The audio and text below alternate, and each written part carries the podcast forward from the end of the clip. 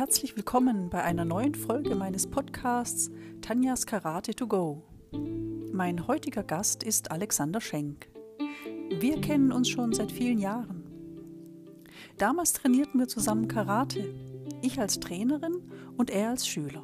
Nun haben sich die Dinge umgekehrt und er ist mein Trainer. Wie es dazu kam, möchte ich euch kurz erzählen.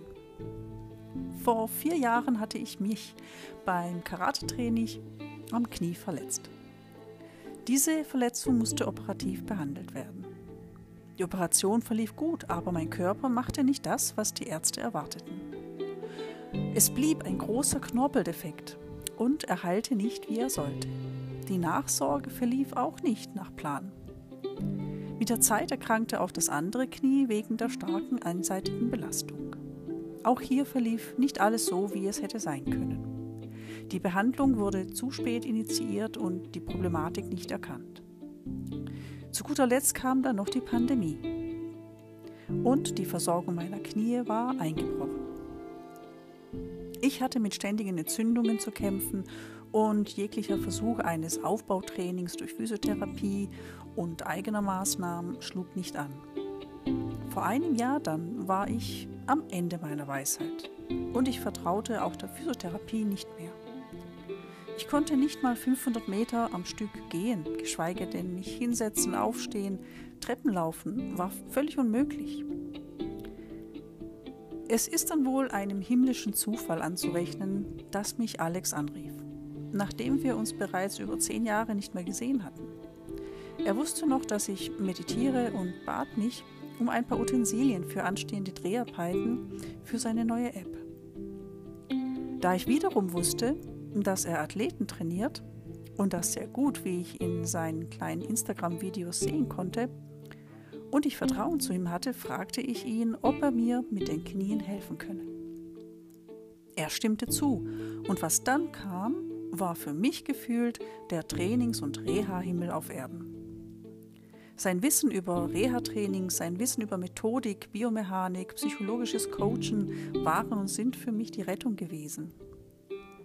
Jetzt nach einem Jahr Training bei ihm bin ich nun so weit in der nächsten Stufe der Belastbarkeit meines Körpers angekommen.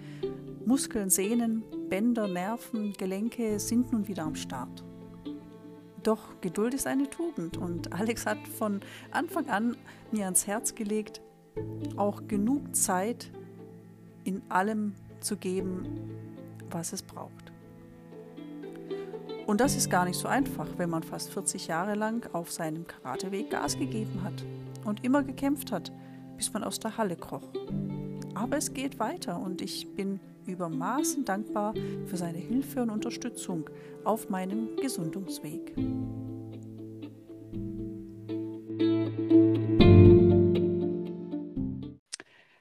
Hallo Alex, ich freue mich so sehr, dich heute als Gast in meiner Podcast-Sendung zu begrüßen. Ja, ich habe dich, ja, ich habe dich ja eingeladen, damit du etwas über deine Arbeit als Biomechaniker, wie du dich selber nennst, äh, erzählst. Denn äh, meine Geschichte ist sicherlich kein Einzelbericht. Ähm, ich kenne in Karatekreisen einige Menschen, die mit dieser Problematik zu tun haben. Und in meinem letzten Podcast, in der Folge mit André, haben wir auch darüber gesprochen, da er erwähnte, dass er vor zwei Jahren eine künstliche Hüfte bekommen hat. So, ja, herzlich willkommen, lieber Alex. Ja, danke. Voll die coole Idee. Danke, dass du mich gefragt hast. Äh, Habe ich sowas auch noch nie gemacht. Bin mal mhm. gespannt, ähm, wie das heute wird. Aber äh, ja, also ähm, klar, ich, ich denke mal, ähm, das Thema mit dem Karate, da werden wir später noch drauf kommen. Ich denke, ja. dass es für viele Leute im Karate äh, immer ein Problem ist, ja, diese ganzen Themen mit Knien und Hüften. Mhm. Und ähm, genau, aber da kommen wir, denke ich, mal später dazu. Du hast ja wahrscheinlich äh, einen Einstieg dir überlegt, wie wir hier das Ganze starten. Und so machen wir das auch. Ja, genau. Ja, gut, fangen wir an. Ähm, so, äh, was, was mich so interessiert, was mich auch, ähm, auch begeistert hat, eigentlich so, wo ich bei dir das erste Mal auf der Matte stand. Ähm, die Art und Weise, äh, wie du mit mir diesen Einstieg gemacht hast. Ähm, ja, worauf legst du deine Aufmerksamkeit in den ersten Stunden, wenn sich ein Kunde bei dir zum Beispiel eben mit Kniebeschwerden meldet. Hast du da einen bestimmten Ablauf dafür?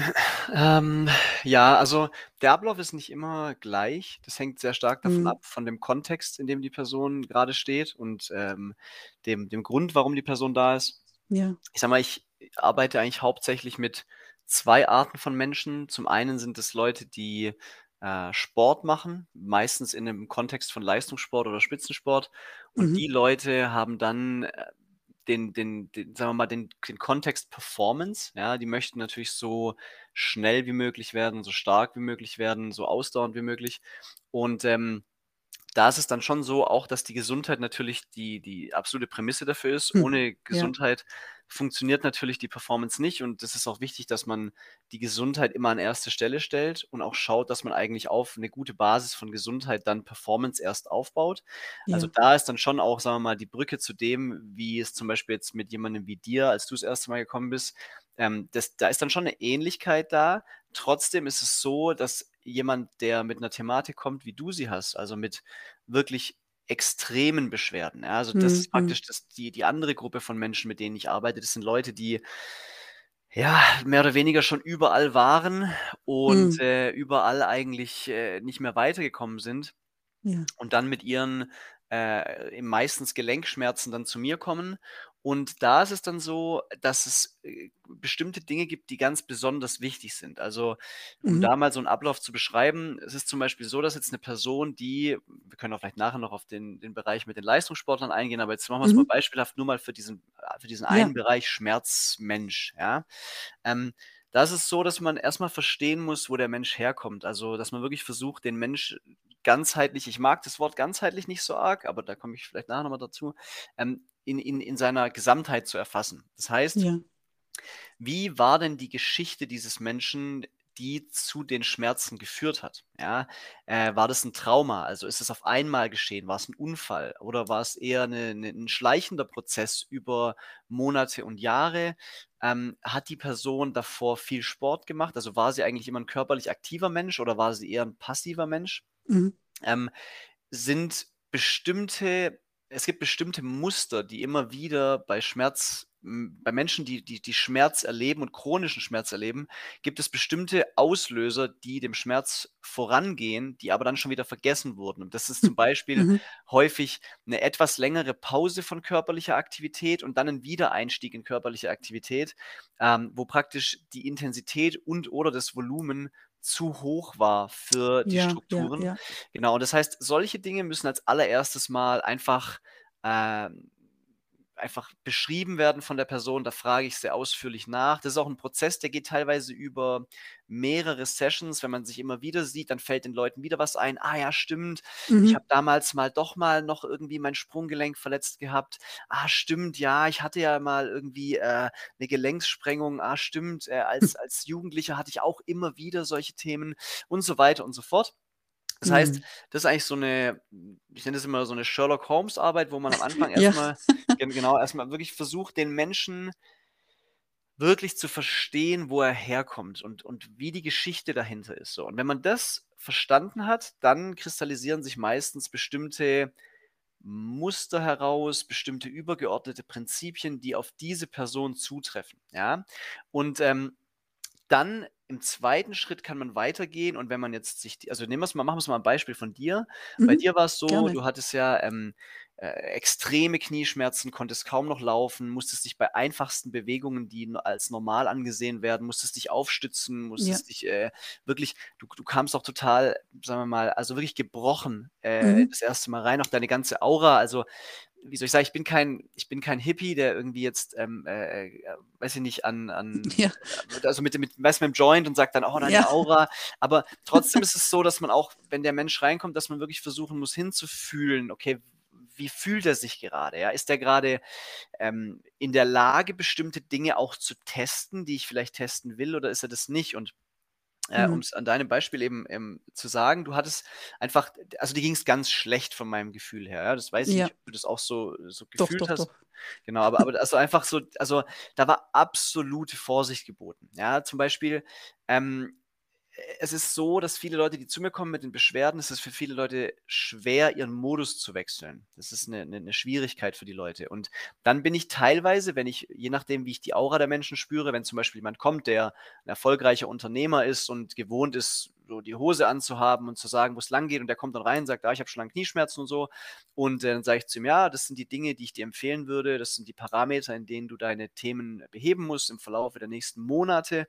Und der dann sagt, oh, oh also da habe ich ja, also das, das ist mir dauert, dauert mir zu lang und das ist, das solche Leute gibt es ja. Mhm. Ähm, dann bei solchen Leuten, die sich dann einigermaßen noch gut fühlen, also weil ihr Grundzustand noch stabil ist und sie auch sehr selbstsicher sind und auch mehr oder weniger, wie soll ich sagen, ein, eine stabile Basis haben, da ist es dann teilweise so, dass ich zu ihnen sage, ja, klar, dann, dann bist du hier falsch, da vorne ist die Türe. Ähm, zu mir kommen Leute, die wirkliche Probleme haben. In deinem Fall wäre sowas tödlich gewesen. Also bei dir habe ich gespürt, du bist so sehr am Ende, da, da darf ich keine falsche Aktion machen, keine Sache, die dich verunsichert, nichts, wo du mhm. du hast eh schon kein Vertrauen, also in dieses Metier oder dieses Handwerk, also dass man Leuten wieder hilft, wieder irgendwie mit Reha oder mit wie auch immer man das Mhm. nennen will. Ja. Deshalb, ähm, das War gänzlich verschwunden. Genau, und es fließt dann Mhm. damit ein. Also bei dir habe ich gespürt, dich muss ich eigentlich mit Samthandschuhen anfassen und äh, auch im, ich, und ich wusste auch, das wird ein langer Weg, bis du überhaupt wieder an dich glaubst. Ähm, von dem her, das, das fließt dann auch mit ein, ja. Und das, mhm. sagen wir mal, das, das würde ich jetzt in die Kategorie packen, von diesem Gesamtheitlichen den Menschen wirklich anzugucken und, zu, und auch versuchen zu spüren, ja, wie, wie, wie geht's dem, wo kommt der her? Ja, das mhm. ist mal, mal der, der erste Teil. Und ähm, der zweite Teil dann bei den Schmerzpatienten ist dann wirklich eine ganz akribische biomechanische Überprüfung des Ist-Zustands. Ja, und das mhm. kann bei manchen Menschen kann das ziemlich schnell gehen, weil das, das Problem aus meiner Sicht dann schnell gefunden ist. Mhm. Ähm, und bei anderen Menschen kann das wirklich ein Prozess auch wieder von Wochen sein, wo man Dinge am Anfang testet und überprüft und dann merkt, okay, hier gibt es ein Thema, ähm, da müssen wir dran arbeiten. Und im Verlauf des Prozesses kristallisieren sich dann weitere ähm, Dinge heraus. Das ist auf der einen Seite immer so, weil wenn sich was verbessert, verändert sich auch der Prozess. Der Prozess muss sich immer anpassen. Aber auf der anderen Seite ist es auch so, dass ähm, man zum Beispiel, gehen wir wieder äh, an deinem Beispiel ran, mhm. ähm, um es einfach zu veranschaulichen. Es ist so, dass ich auf ähm, bestimmte Dinge achte. Das ist zum einen, ähm, gucke ich mir den, den Grundtonus der Muskulatur an. Ja, die, also um das zu verstehen, ein Gelenk wenn man zum Arzt geht, dann ist es häufig so, dass der Orthopäde das Gelenk als ein isoliertes System betrachtet. Ja, man mhm. hat irgendwie ein Knie, bleiben wir beim Knie. Ja, er guckt sich das Knie an und dann macht er ein Röntgen. Das ist mal die, die Standardprozedur. Ja. Ja. Da wird das Ding mal geröntgt. So, und ich meine, da kann ich jedem, der hier sich das jemals anhören wird, kann ich sagen, beim Röntgen vom Knie, da wird eher weniger rauskommen, ja, weil das Röntgen knöcherne Strukturen abbilden kann. Das heißt, ja. Ähm, äh, ja, da kann man dann sehen, ha, der hat noch eine Patella oder hat keine Patella mehr. der hat vielleicht eine gespaltene Patella, das wäre dann schon was Heftiges so. Aber also die Kniescheibe, die kann man sehen und man kann den Oberschenkelknochen sehen und man kann das Schien- und Wadenbein sehen. So, und dann ist eigentlich auch schon ziemlich der Ofen aus. Das heißt, dieses bildgebende Verfahren ist eigentlich gar nicht sonderlich gut geeignet, um sowas überhaupt zu überprüfen, aber mhm. das wird halt gemacht und dann wird ja, ich habe auch sehr viel schlechte Erfahrungen als Jugendlicher gemacht mit einer schwerwiegenden äh, Verletzung, die lange gedauert hat. Mhm. Ähm, und, und da wird einem, wie soll ich sagen, also ich habe ich, und ich habe ja betreue auch viele Athleten. Ja, ich stammel mhm. gerade so ein bisschen rum, weil es gibt auch sehr viele gute Ärzte. Ja, ich arbeite ja, mit natürlich, einem, einem natürlich. guten Orthopäden zusammen, da Christoph Buck aus Ulm, der ist ein, ein, super Orthopäde, der macht super Arbeit mit seinen Athleten, aber ich erlebe halt immer wieder, dass eben praktisch ein isoliertes Segment betrachtet wird und dann versucht wird, auf Basis dessen eine Diagnose zu stellen und das funktioniert nicht. Das hm. macht. Absolut keinen Sinn. Und zwar aus dem Grund, mhm. weil ja. die Gelenke einfach ähm, ein Zusammenspiel sind. Ja, wir sind, wir sind äh, bedeutend komplexer als die, das isolierte ein, die isolierte Einzelbetrachtung. Mhm. Und ähm, wenn jetzt die äh, jemand wie, wie du zum Beispiel äh, zu mir kommt, kommst, dann gucke ich erstmal, wie der Tonus, das, das habe ich gerade vorher gesagt, bevor ich meinen kleinen Ausschweifer hatte, wie mhm. der Tonus der Muskulatur ist. So. Und Muskeltonus ist ein, ist ein schwieriges Thema, weil da wird viel drüber geredet und ähm, da denkt man dran zum Beispiel an, also um das zu äh, verständlich zu machen, so wie ich das Konstrukt verstehe, ist es so, dass es praktisch eine, eine, eine Spannung ist, die der Körper aufbaut der Körper erzeugt Spannung in Mhm. Muskulatur, um sich zu schützen. Als Mhm. Schutzmechanismus ähm, in, in, in einem Kontext von er ist eigentlich überlastet mit bestimmten Situationen. Ja, er ist Mhm. überlastet und dann wird, wird Tonus aufgebaut, um wieder Stabilität zu erzeugen. Also Mhm. Muskelspannung erzeugt Stabilität in Gelenken. Ja. Der Körper macht es dann selbst, ohne dass wir das aktiv tun, um den Körper zu schützen.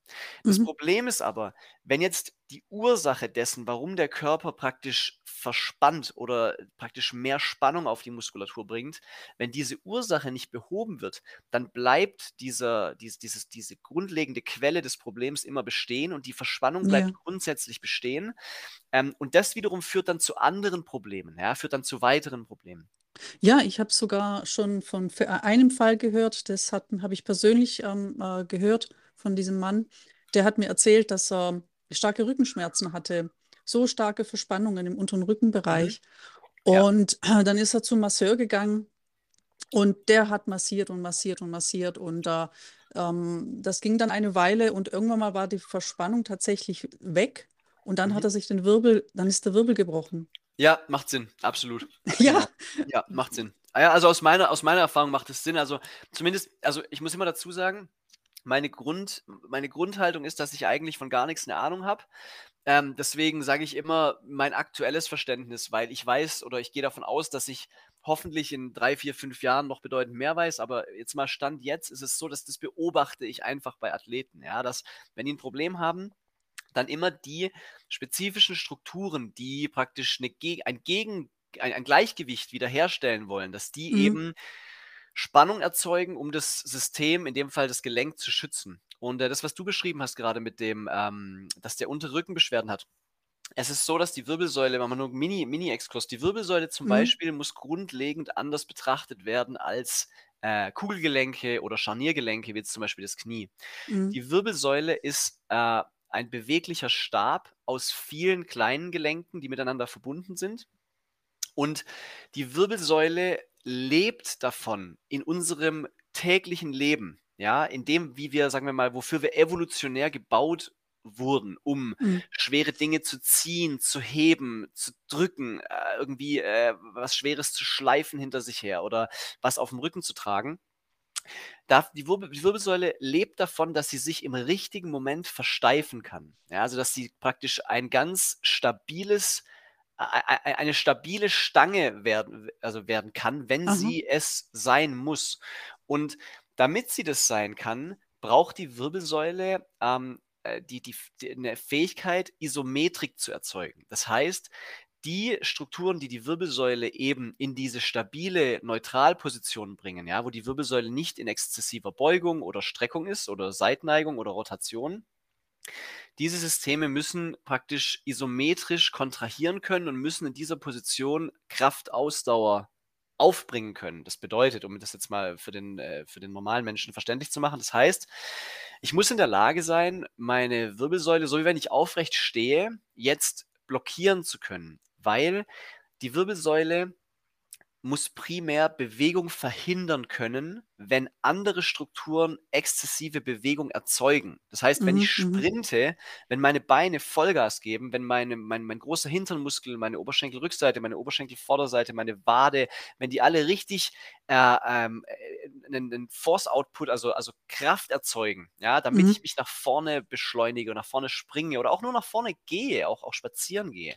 ähm, dann muss meine Wirbelsäule in der Lage sein, sich zu stabilisieren, damit überhaupt eine ordentliche Bewegung zustande kommen kann. Weil wenn die auch wackeln würde, wenn die praktisch jetzt auch noch beweglich wäre, in dem unteren beweglichen System von der Hüfte ab, dann wäre das sehr ineffizient. Also da würde viel Energie verloren gehen. Also jeder kann sich, jeder hat ja einen Sprinter vor sich, einen 100-Meter-Sprinter. Ja. Da sieht keiner, dass der jetzt irgendwie eine Wirbelsäulenwelle macht, während er sprintet oder dass der irgendwie schlackert in der Wirbelsäule, sondern die Wirbelsäule ist ganz fest, die Arme sind ganz explosiv und die Beine sind ganz explosiv. Und diese, diese Fähigkeit, um auf dein Beispiel zurückzukommen von Mhm. diesem, diesem Menschen, der, der untere Rückenbeschwerden hat, in den allermeisten Fällen ist es so, dass die Menschen äh, einen Mangel haben, wie gesagt, an den Systemen. Und jetzt komme ich auch drauf und benenne sie mal, damit das auch Mhm. klar wird, welche Systeme die Wirbelsäule stabilisieren. Das sind vor allem, was sehr verkümmert bei uns Menschen, äh, bei uns Daily Life Menschen, ist die seitliche Bauchmuskulatur, weil wir äh, natürlich selten auf der Seite liegen und dann irgendwie die Beine in der Luft halten müssen oder den Oberkörper in der Luft halten müssen. Äh, Wir Mhm. haben einfach dadurch, dass, wir, dass die Schwerkraft von oben wirkt, wenn wir sitzen oder gehen oder laufen oder was auch immer, wird die seitliche Bauchmuskulatur im, Verlauf, im Laufe unseres Lebens nicht adäquat entwickelt, wenn wir Mhm. uns nicht speziell darum kümmern. Die seitliche Bauchmuskulatur ähm, verhindert, dass wir uns seitlich neigen oder aktiviert Seitneigung. Sie Ja. verhindert, dass wir uns rotieren in der Wirbelsäule oder sie aktiviert Rotation. Ähm, und diese zwei Dinge zum Beispiel sind extrem wichtig bei fast allen Dingen, die wir tun. Also Rotationen sind zum Beispiel ein, ein, ein Kernbestandteil fast jeder Sportart oder Mhm. Rotationsverhinderung. Also Auf jeden als, Fall, ja. ja, also nehmen wir mal Karate wieder als Beispiel. Ja, Karate, eben. ja, du, du rotierst den ganzen Tag lang in der, Mhm. in, der, in der Wirbelsäule und da muss man jetzt wieder verstehen, woher dann auch Probleme kommen, nämlich ähm, es gibt einen Unterschied zwischen äh, einer Achterbahn und einer Kanonenkugel. Also eine Achterbahn ist eine wilde Fahrt, aber die läuft auf Schienen und die ist geführt und die ist gesichert. Also das ist eigentlich, das ist zwar super ähm, schnell und, und, und aufregend, aber die Achterbahn ist gesichert auf den Schienen, also zumindest in der ersten Welt. In anderen Ländern habe ich schon gehört, dass Achterbahn anders funktioniert, aber auf jeden Fall, bei, bei uns geht man ja davon aus, wenn man in der Achterbahn sitzt, dass Dass das sie Ding gesichert ist. Genau, dass es auf den Schienen fährt, auf denen man äh, auch denkt, dass sie fahren sollte. Ja. Ähm, einer, wenn man jetzt zum Beispiel so in den, weiß ich nicht, so im, im 20. Jahrhundert, so in den Zirkusshows, wenn die sich äh, in so eine Kanone reingesetzt haben und sich ab, abfeuern haben lassen, Mhm. ja, da entsteht auch viel Energie, ja, wenn man abgeschossen wird und man landet dann hoffentlich im Netz hinten 100 Meter weiter. Nur wenn jetzt da irgendwie ein bisschen was schief läuft und man landet einen Meter neben dem Netz, dann ist halt der Unterschied zwischen ich habe einen coolen Trick gezeigt und ich bin tot, der, der ist sehr schmal der Grad. Mhm. Und genauso verhält sich's bei Bewegungen, ja. Ich kann im, im Karate ein Gyakutsuki mit, mit, mit All-Out, äh, also oder auch für andere Leute, die zuhören, äh, im Boxen, ich kann, ich kann volle Kanne einen Punch, einen Jab schlagen, Gyakutsuki, einen Kisami, was auch immer, wo ich rotiere im Oberkörper, kein Problem, solange meine Wirbelsäule in der Lage ist, diese Rotation auf den Schienen, so wie bei der Achterbahn, mit voller Geschwindigkeit zu kontrollieren. Ja? Ja. Und da muss man jetzt verstehen, dass die Bewegungen, die explosive Rotation erzeugen, entwickeln keine Stabilität in Rotation, sondern sie fragen die Fähigkeit ab, ob ich Stabilität habe in Rotation. Das Mhm, heißt, mhm. ich kann jetzt mein ganzes Leben lang äh, Rotationsbewegungen in bestimmten Sportarten machen. Golf ist zum Beispiel auch eine ganz toll, ein ganz tolles Mhm. Beispiel. Ich kann mit 800 km/h auf diesen, auf diesen Golfball draufschlagen ähm, und kann brutalste Rückenprobleme bekommen. Dann, kann, dann sagen die Leute, ja, aber ich, ich mache doch regelmäßig Rotationsübungen. Der Unterschied ist aber, dass bei einer Rotationsbewegung in einer Sportart ist die, der Start der Bewegung, dort wird extrem viel Kraft erzeugt. Mhm. Und dann ist der Rest der Bewegung ein Loslassen. Also man startet Mhm. initial mit extrem viel Explosivität und der Rest fließt dann einfach dahin oder fliegt dahin, mehr oder weniger. Ja. Das, das heißt, solange das System in dieser Flugphase eine, eine, eine ordentlich entwickelte Basis hat, um die Sache zu stabilisieren, wird das Verletzungsrisiko sehr klein. Ja? Bei jemandem, der einfach regelmäßig zum Beispiel Rotationen trainiert durch die gesamte Bewegungsreichweite. Ja, also der zum Beispiel am Kabelzug dann steht und dann von der kompletten, wenn er, wenn er nach, wenn du, wenn der Kabelzug seitlich von dir ist, wenn du es dir Mhm. vorstellen kannst, du greifst den Kabelzug seitlich von dir, und jetzt lässt du die Füße fest, dein, deine Brust zeigt nach vorne, deine Arme sind auf der Seite und greifen den Zug. Und jetzt ziehst du in einem Halbkreis komplett auf die andere Mhm. Seite und drehst nur den Oberkörper, verdrehst den Oberkörper gegen den Unterkörper. Ja. Jetzt in diesem Fall arbeitet deine seitliche Bauchmuskulatur und du machst es sehr langsam, damit dein Körper lernt eben, so wie die Achterbahn, so wie, wie der Ingenieur auf der Achterbahn, jeden Teil, jede Schiene für Schiene ordentlich baut und dann äh, praktisch testet auch, okay, fährt die Achterbahn dort richtig und dann Testfahrten macht. So entwickelt dieses regelmäßige Training von Rotation jetzt als Beispiel in diesem Kontext, entwickelt die Rotationsfähigkeit durch die gesamte Range. Ähm, Mhm. Um dann Ja, das ist total spannend, ja. Genau, genau, um dann später, wenn du Vollgas gibst, dann das eben, äh, loslassen zu können. Und Ja. der und der und der wichtige Part ist und dann bin ich bin ich fertig mit dem mit dem zu den äh, mit dem kurz hier zu der Erklärung von von Stabilität. Das nennt man Stabilität, ja? Also, dass jemand Mhm. praktisch durch bestimmte Gelenkwinkel in bestimmten Gelenkwinkelpositionen eine haltende Position einnehmen kann, indem sich das Gelenk nicht weiter bewegt und Ja. dort Ausdauer hat, ja? Dass er praktisch b bei bei Bedarf die Bewegungen pausieren kann und dort eben Kontrolle über die Bewegung hat, ja? Das heißt dann, wenn er diese Kontrolle hat, aktiv, dann kann er sie wiederum auch dann besser freisetzen, ohne sich zu verletzen, indem er dann eben explosive Bewegungen macht. Mhm. Ähm, und was ich und was jetzt wichtig ist zu, äh, verstehen, ich habe grade drüber gesprochen, über 'ne Bewegung, wo man diesen Kabelzug komplett bewegt. Sehr wichtig für die Wirbelsäule, viel wichtiger viel wichtiger, wenn man jetzt nicht viel Zeit hat und man fragt sich: „Was sollte man trainieren?“ Sollte man jetzt wirklich von der einen Seite zur anderen Seite sich bewegen? Wenn man viel Zeit hat, ja, ergänzend mit einer Halteposition in neutral und das ist der wichtige Teil für die Wirbelsäule.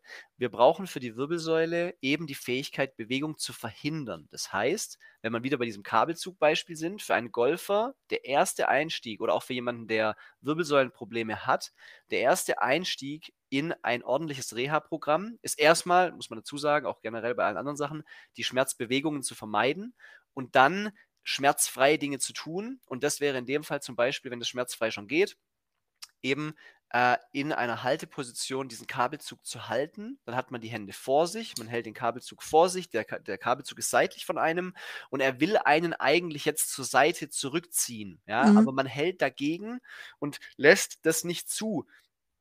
Ähm, sorry, damit Mhm. damit eben, äh, die Wirbelsäule lernt, die Rotation zu verhindern, ja? Das kann man auch mit 'ner Wand machen, dass man sich vor 'ne Wand stellt, die seitlich von einem ist und dann, äh, praktisch sich so hinstellt, dass man gegen die Wand drückt, ohne dass sich Mhm. irgendwie die Bewe also 'ne Bewegung entsteht. Ähm, das ist 'ne 'ne Low-Budget-Variante, die jeder daheim machen kann. Genau. Und genau und und genau und und sag mal, das Mhm. zu dem zu dem Punkt, mit dem, was du beschrieben hast, mit dem äh, mit dem, äh, Kollegen mit der mit der Wirbelsäule, der da Schmerzen im unteren Rücken hatte.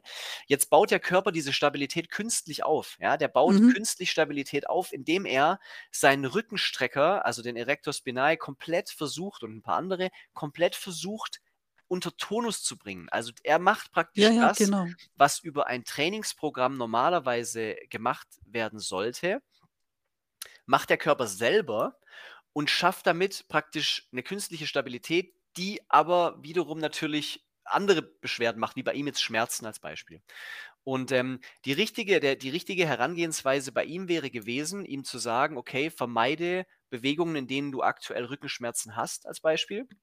Ähm, auch dann zu sagen: „Okay, wir müssen die Wirbelsäule jetzt in all ihren Freiheitsgraden langsam entwickeln und begleitend sanft den Tonus lösen.“ Das heißt, die Massage an sich war nicht verkehrt, aber Mhm. dass man sagt: „Okay, man massiert ihn sanft, ähm, nicht sehr hart, sondern sehr sanft, dass es über einen längeren Zeitraum sich der Tonus zurückbildet.“ Und gleichzeitig nutzt man diesen Zeitraum, damit er anfängt, die Freiheitsgrade, die die Wirbelsäule hat das ist eine Beugung nach vorne, eine Streckung nach hinten, Seitneigung zu beiden Seiten und Rotationen in beide Richtungen. Das sind die Dinge, die die Wirbelsäule kann.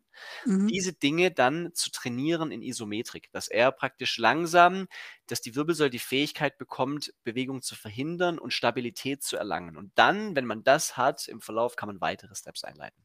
Genau. Mhm. Ja, spannend. Also, das ist bestimmt für viele, äh, die jetzt zuhören, ähm, äh da tauchen bestimmt einige Lichtblitze auf oder einige innere Fragen werden auch beantwortet. Ähm so, äh, diese ich fand es, äh, sehr interessant und das ist auch etwas, was ich, ähm, in ja, in meiner Arbeit, die ich mal gemacht habe als, äh, Körpertherapeutin, dass wenn da der Körper so viel Spannung aufbaut, dass es eben ein Schutzmechanismus ist. Und wenn man den dann plötzlich, ähm, von dem Menschen entfernt, dann kann es zu anderen Problematiken führen und, äh, deswegen muss man da vorsichtig rangehen und dadurch durch diese vorsichtige Herangehensweise, durch das Testen, was du zum Beispiel auch machst, dann fi findet man heraus, was da noch dahinter steckt. Und wenn man das alles nicht beachtet, dann kann es halt auch der Schuss nach hinten losgehen. Ja, absolut. Vor allen Dingen, ähm, äh, gerade um auch dann wir hatten jetzt ich wir sind ein bisschen abgeschweift, äh, in Ja. Richtung in Richtung, äh, Wirbelsäule. Ähm, es ist einfach nur wichtig zu verstehen, das war eigentlich der Punkt, den ich machen wollte, dass die Wirbelsäule für sich, äh, anders zu betrachten ist von den Trainingsprinzipien her als die anderen Gelenke. Ja, also die Ja, Wirbelsäule ja. lebt Mhm. einfach von dieser Stabilisierungsfunktion. Ähm, das ist auch vor allen Dingen wichtig für Leute, die wie meine Frau zum Beispiel mal rhythmische Sportgymnastik gemacht haben, in der die Wirbelsäule als Sportart versucht wird, exzessiv zu bewegen. Diese Leute werden dann teilweise nach ihrer Sportart mit ihrer Wirbelsäule in Anführungszeichen alleine gelassen Hm. und, ähm, die sind prädestiniert dafür, Bandscheibenvorfälle zu bekommen, weil sie ihr ganzes Leben lang versucht haben, gegen die Grundfunktion der Wirbelsäule anzukämpfen, ja? Nicht nicht falsch verstehen, die Wirbelsäule Mhm. kann sich exzessiv bewegen und das ist auch toll, aber gleichzeitig muss den Leuten auch erklärt werden, wie sie im täglichen Leben ihre Wirbelsäule verwenden sollen, weil die gewöhnt sind, einfach jede Bewegung, zum Beispiel nach unten beugen aus der Wirbelsäule, nach unten bücken, führen die aus der Wirbelsäule aus, weil sie es gewöhnt sind, alles aus der Wirbelsäule zu machen, weil sie Ja, dafür ja ja. früher immer Applaus bekommen haben. Ja. Und das muss denen zum Beispiel dann erklärt werden, dass sie das so nicht tun sollten im echten Leben. Ja. Ähm, wenn sie jetzt irgendwas Schweres tragen, Einkaufstaschen, was auch immer, und sie müssen Übungen bekommen, damit sie da Stück für Stück, und das hast du gerade schön gesagt, eben äh, sich entwickeln. Und das ist ein wichtiger Punkt, den du angesprochen hast. Äh, das, der Faktor Zeit. Äh, der Mhm. Faktor Zeit ist unfassbar wichtig, wenn man Leute mit Leuten trainiert. Das wird häufig aus dem, äh, das, hä- häufig haben Menschen kein Verständnis dafür, dass man Zeit nicht aus dem Kontext von Training rausnehmen kann. Ja? Mhm. Deshalb zum Beispiel äh, bin ich, sage ich auch immer zu all meinen Athleten, sie müssen langweilig sein. Ja? Sie müssen ganz Ja. langweilige Menschen sein, weil das, das, das bedeutet einfach nur nicht, dass man nicht hart trainieren soll, aber hartes Training hat einen Korridor. Also man braucht nicht, also man, man darf nicht zu Lash trainieren, das, das bringt nichts, aber man darf auch niemals drüber raus trainieren. Man darf niemals über, das, über die Kapazität hinausgehen, weil man eh weiß, dass es Monate dauert, bis man sich wirklich in Dingen verbessert. Es dauert Monate. Das heißt, man braucht gar nicht sich beeilen. Also man braucht gar nicht sagen, wir müssen jetzt heute alles geben und so hart trainieren, wie wir können, weil heute sind wir super motiviert. Äh, Motivation ist da fehl am Platz, sondern man muss sagen, hey, pass auf, wir haben dich ordentlich getestet, da gehe ich auch gleich drauf ein, auf die Testungen und so, wie sowas abläuft, jetzt auch nur auf dein Knie zurückzukommen oder um generell auf Knie Mhm. zurückzukommen. Ja. Ähm, wir haben dich ordentlich getestet und wirklich verstanden oder wir glauben aktuell einige Dinge zu verstehen, die dir hoffentlich helfen können und diese Dinge, an denen arbeiten wir jetzt.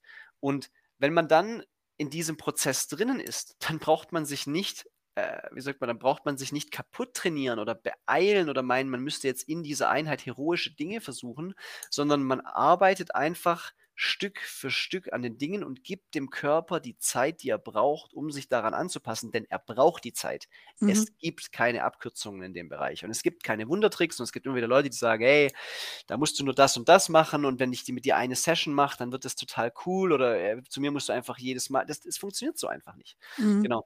Und ähm, um jetzt auf die, äh, um jetzt den Bogen zu schlagen, zurück zu Mhm. den, ähm, zu, zu, sagen wir mal, zu den Knien oder zu, zu dem Ja. Ablauf, wie man Leute testet. Wir hatten darüber gesprochen, dass man Leute ganzheitlich anschaut und versucht zu verstehen, welche, welche Mechanismen der, der Verletzung zugrunde liegen oder zugrunde lagen und welche Mechanismen dazu geführt haben, dass man sich jetzt in der Situation befindet. Und jetzt muss man hergehen und muss sagen, okay, Jetzt muss man sich wirklich die Strukturen angucken, die Muskeln, die Sehnen, die Bänder, die, die, die Fähigkeiten der Person, die mit den Schmerzen zusammenhängen.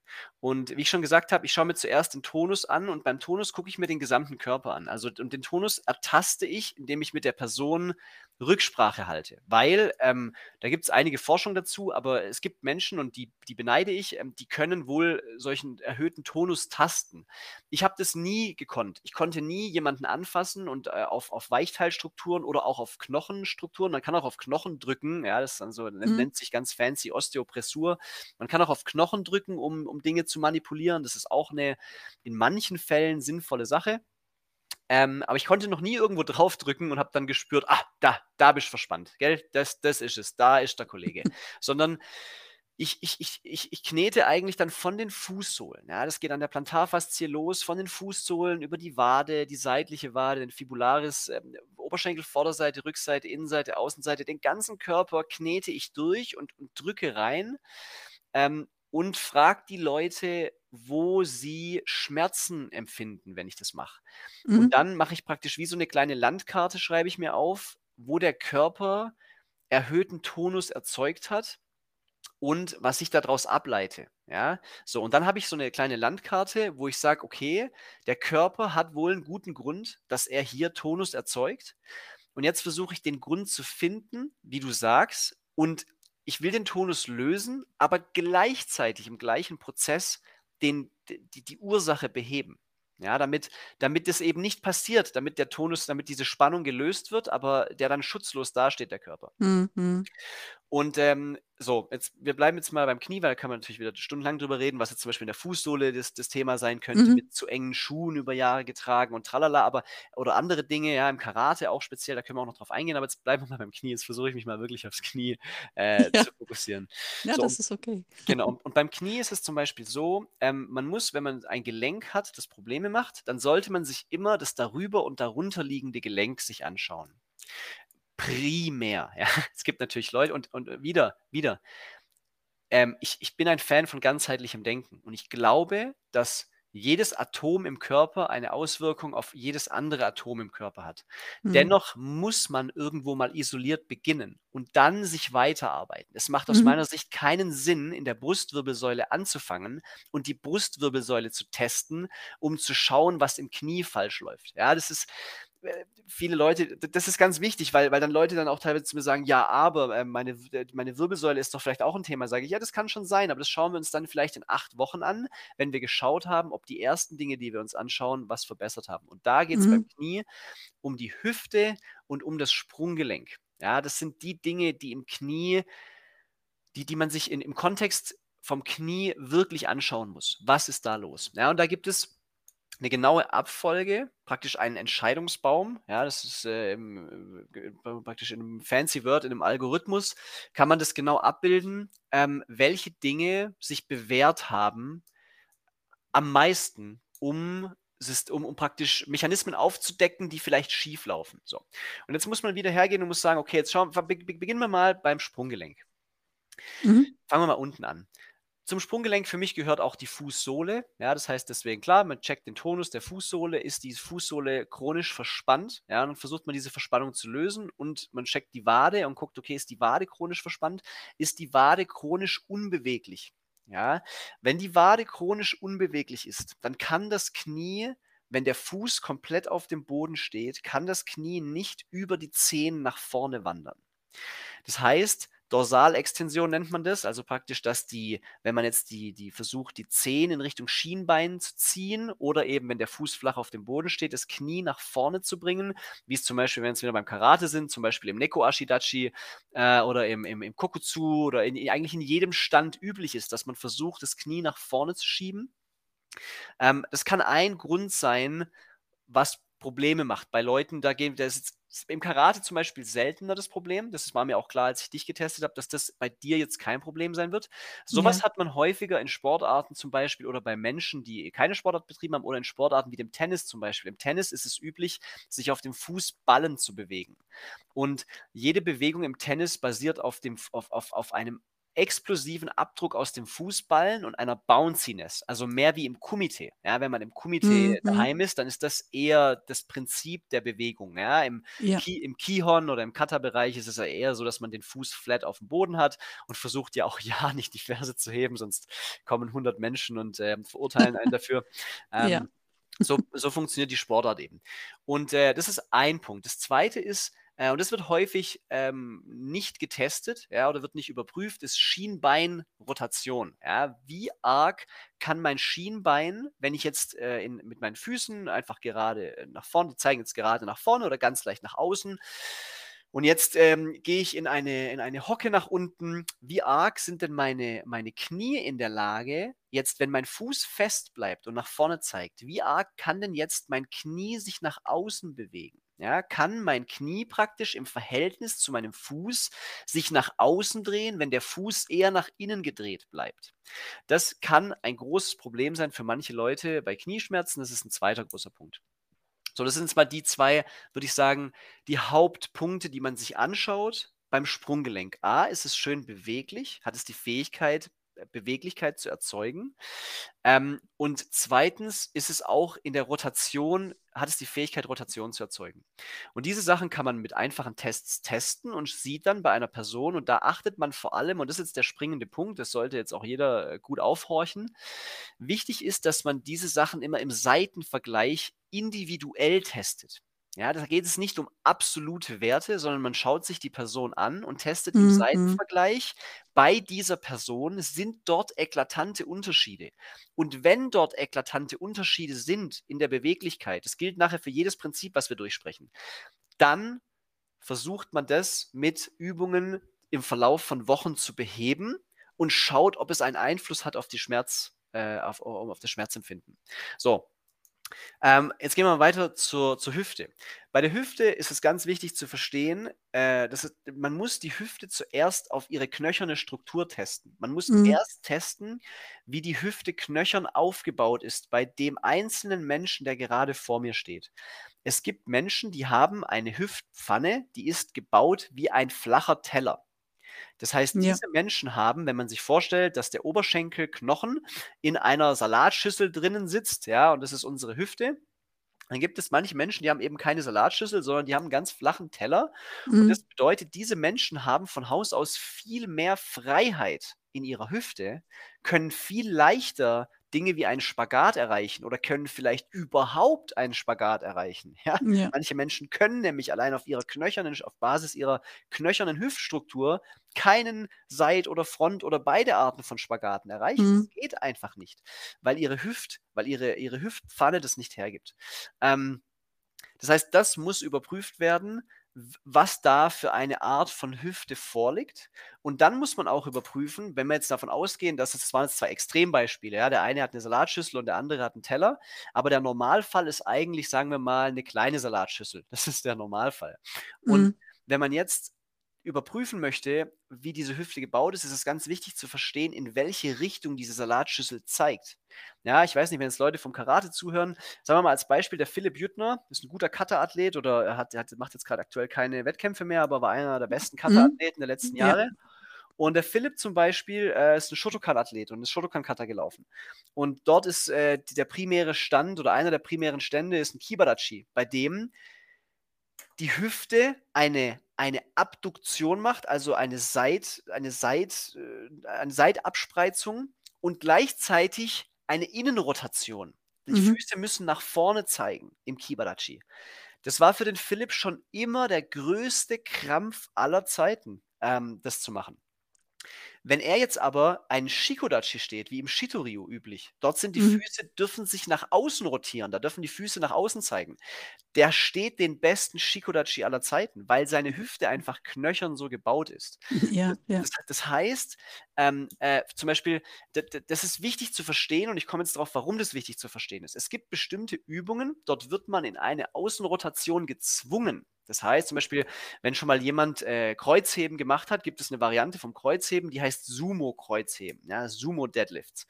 Und bei dieser Variante vom Kreuzheben, da hebt man eine schwere Langhantel vom Boden auf und bei dieser Variante steht man praktisch in einer Shikodachi-Position, also mit den Füßen sehr weit nach außen, in so, einem, in so einer sehr aus, außenrotierten Position. Und wenn jetzt ein Athlet eine komplett innenrotierte Hüfte hat, also praktisch das Gegenteil von dem, was Philipp hat, ja, Ja. Beispiel, dann würde diese Person sich im Verlauf von Wochen die Hüfte damit kaputt machen. Hundertprozentig würde sie sich, würde sie Hüftschmerzen entwickeln, Ja, während ja. sie diese, diese, diese Kreuzheben-Variante macht. So, und das heißt, man muss das als erstes verstehen, okay, welche Übungen darf ich überhaupt der Person ausgeben für die Hüfte, die hier vor mir ist. So, und jetzt, äh, das ist der erste Punkt. Und der zweite Punkt ist dann, man schaut sich die Weichteilstrukturen an. Und in der Hüfte ist es so, die Hüfte ist ein Kugel Kugelgelenk. Das heißt, die Hüfte kann nach vorne sich beugen, ja, nach hinten sich strecken, das heißt nach vorne beugen, wenn man zieht das Knie vorne hoch als Beispiel, das wäre eine Beugung der Hüfte, nach hinten Mhm. strecken. Man versucht äh, im Stand einfach den, den, die, das Bein so arg wie möglich nach hinten zu heben. Da geht nicht so viel Range wie nach vorne, wird man feststellen, wenn man nicht irgendwie sich auch noch äh, in anderen Positionen äh, dazu weiter dazu bewegt. Ähm, dann kann das Bein sich nach außen und nach innen rotieren und das Bein kann sich nach außen und nach innen bewegen. Ja, also nach außen abspreizen und nach innen ranführen. So, das sind die sechs Dinge, die die Hüfte tun kann. Und diese sechs Dinge muss man sich anschauen. Und dort haben sich Ja, bei ja. Knieschmerzen manche Dinge rauskristallisiert, die sehr häufig vorkommen bei Leuten, die Knieprobleme haben. Und Mhm. das ist zum einen ist es die, die Hüftinnen- und Außenrotation. Ja, die Hüftinnen- und Außenrotation ist bei Leuten mit Knieschmerzen häufig auf der Seite, die Schmerzen verursacht, limitiert im Verhältnis zu der Seite, die schmerzfrei ist. Ja, da sind wir jetzt auch weg, gerade aktuell vom Tonus. Ja, wir haben uns den Tonus angeschaut und haben uns das aufgeschrieben, haben gesagt, okay, wo habe ich den Druckschmerzen? Wo, haben, wo hat mein Körper Stabilität künstlich erzeugt, um sich zu schützen? Und jetzt geht man hin und sagt, okay, jetzt schauen wir uns mal an, welche Strukturen sind denn bei dir limitiert? Und das testet man dann. Und wenn man dann etwas findet, was, was zum Beispiel einfach im Seitenvergleich, wieder immer wichtig, im Seitenvergleich individuell, nicht zum Nachbar rüber gucken und sagen, naja, guck mal, der hat doch viel mehr Ja, ja. Außenrotation als ich und der hat gar keine Probleme oder der hat äh, noch weniger Außenrotation, aber hat keine Probleme. Darum geht es nicht, sondern für sich selbst, ja. Wo, wo Mhm. habe ich Unterschiede von Seite zu Seite in den einzelnen Parametern? Und wenn ich die gefunden habe, dann gibt es bestimmte Übungen, die dann mit der Person gemacht werden.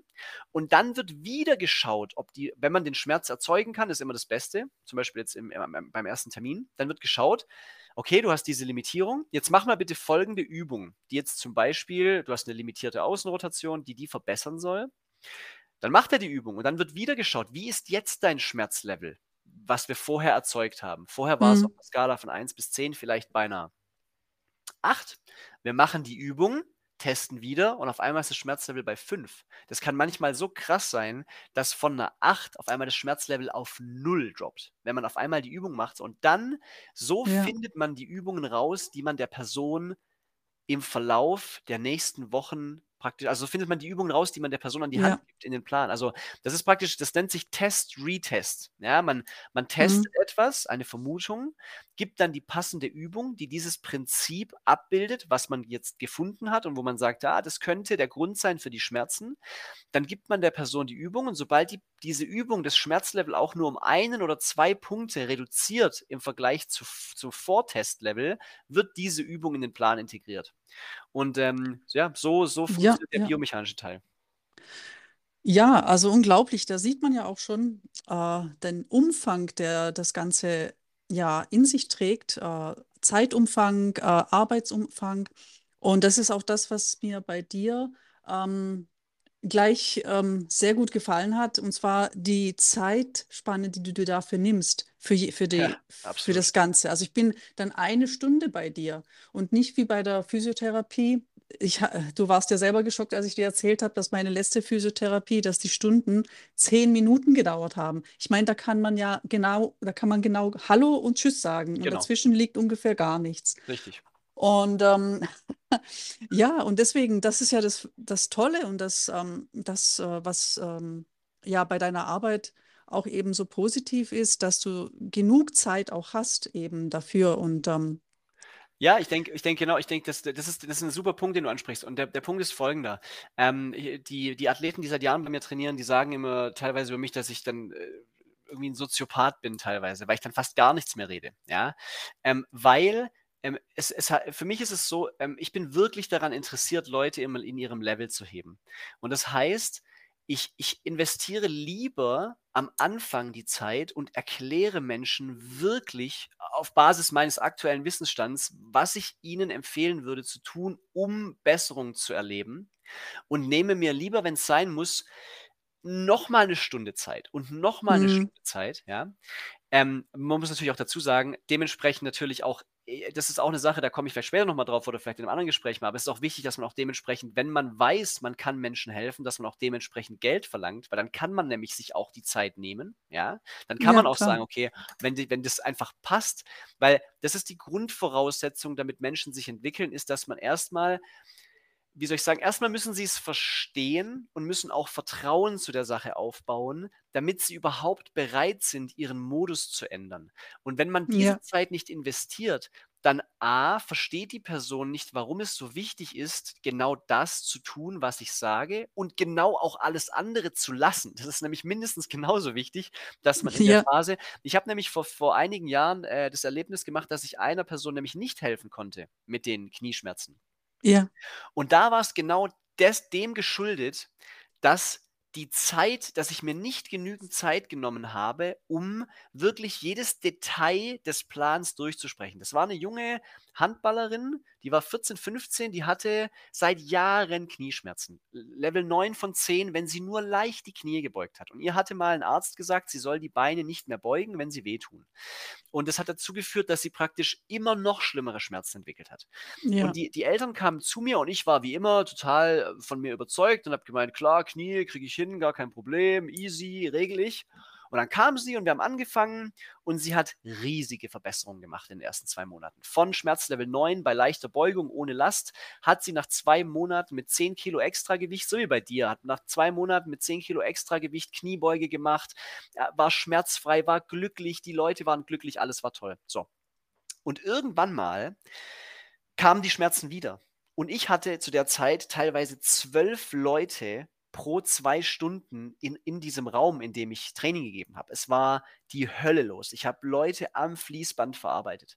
Und, ähm, dann, äh, habe ich praktisch keine Zeit gehabt, um um nachzufragen, weil einfach Ja. 6 Leute auf mich eingesprochen haben pro Stunde und alle hatten ihren eigenen Plan, deswegen konnten so viele da trainieren. Jeder hat 'n eigenen Plan bekommen, aber ich war dann praktisch nur noch am Managen von von von kleinen Themen. Aber ich war es war einfach zu viel. Das das war einfach kein Modus, der der der nachhaltig war. Und was ich dann nicht verstanden habe, ist, dass sie weiterhin Handball gespielt hat dreimal die Woche und sogar wieder viel mehr. Sie ist dann noch joggen gegangen, weil sie einfach natürlich jetzt total glücklich war, dass ihre Knie wieder funktionieren. Und Mhm. ich habe dieses diesen Parameter nicht überblickt, dass das nebenher auch noch läuft. Und Mhm. das habe ich dann damals und die die sie hat dann auch ist dann auch irgendwann mal dann äh, war dann also, die war dann dann kam Corona und dann hatten wir auch keinen Kontakt mehr und jetzt wir haben auch keinen Kontakt mehr. Und ich gehe davon aus, dass sie nicht glücklich war mit der Behandlung, was ich vollkommen verstehe, weil eben, äh, nach den anfänglichen Erfolgen eben die Schmerzen wiederkamen, weil ich genau diesen Faktor nicht damals verstanden habe, dass ich Leuten auch Dinge verbieten muss, dass ich auch Leuten sagen muss weil weil damit die Systeme sich erholen können, ist es wichtig, dass die Gesamtladung, die auf die Systeme einwirkt, den kritischen Punkt nicht überschreitet, was die Mhm. Kapazität aktuell hergibt. Und das bedeutet, man muss die Leute an die enge Leine nehmen. Man muss ihnen sagen: „Hey, du darfst genau das jetzt machen und alles andere, was was was praktisch in andere Bereiche geht, da können wir auch nachher noch mal genauer drauf eingehen, was das für Bereiche sind, ist verboten aktuell.“ Ja, damit eben deine Sehne als Beispiel, äh, jetzt nicht nicht plyometrisch geladen wird, also, dass es nicht irgendwelche Sprungbewegungen sind oder reaktive Bewegungen, bei denen die Sehne Energie wie 'ne Feder speichert und dann explosiv wieder abgibt. Das ist halt tödlich in so 'nem Prozess wie den den du hattest, ja, oder viele andere Leute, die mit Knieproblemen zu mir kommen. Das muss vermieden werden in dieser ersten Phase des Wiederaufbaus. Genau. Mhm. Ja, also Ja, und, äh diese ja, so sorry, ja. ich ja, ich ne, weil du sorry, ich bin wieder abgeschweift. Ich schweife immer ab, tut mir leid. Ähm, Zeit, was du gesagt hast, das Zeit nehmen, das ist das A und O. Sobald die Person verstanden hat, warum sie diese Dinge tun soll und wenn sie Vertrauen zu der Systematik aufbaut und auch wirklich versteht, dieser Mensch hat kein anderes Ziel, außer mir zu helfen und der hört nicht auf, nachzuforschen und zu zu arbeiten, bis es mir besser geht, dann kannst du in 'n Prozess starten, der den Leuten wirklich hilft, aus diesem furchtbaren Schmerzkreislauf rauszukommen. Ja. Ja, das ist auch das, was, ähm, ja, sehr ausschlaggebend für mich war, ähm, dass ich wieder in diesen Prozess hineingefunden habe. Das war, dass ich durch die Art und Weise, wie du das Ganze geführt hast und wie du dir auch die Zeit gelassen hast, wie du mich gelenkt, äh, hast, was du mir verboten hast, was du mir erlaubt hast. Ähm, ich habe mich darauf eingelassen und ich habe den Erfolg gemerkt und ich habe Vertrauen immer mehr aufgebaut.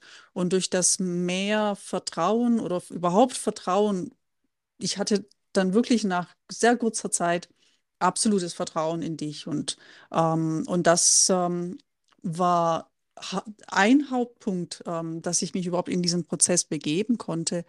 Und was ich auch noch total gut finde, und du hast es ja vorhin erwähnt, wegen diesem äh, dass du manchmal auch dann nichts mehr sagst. Am Anfang viel redest und dann weniger.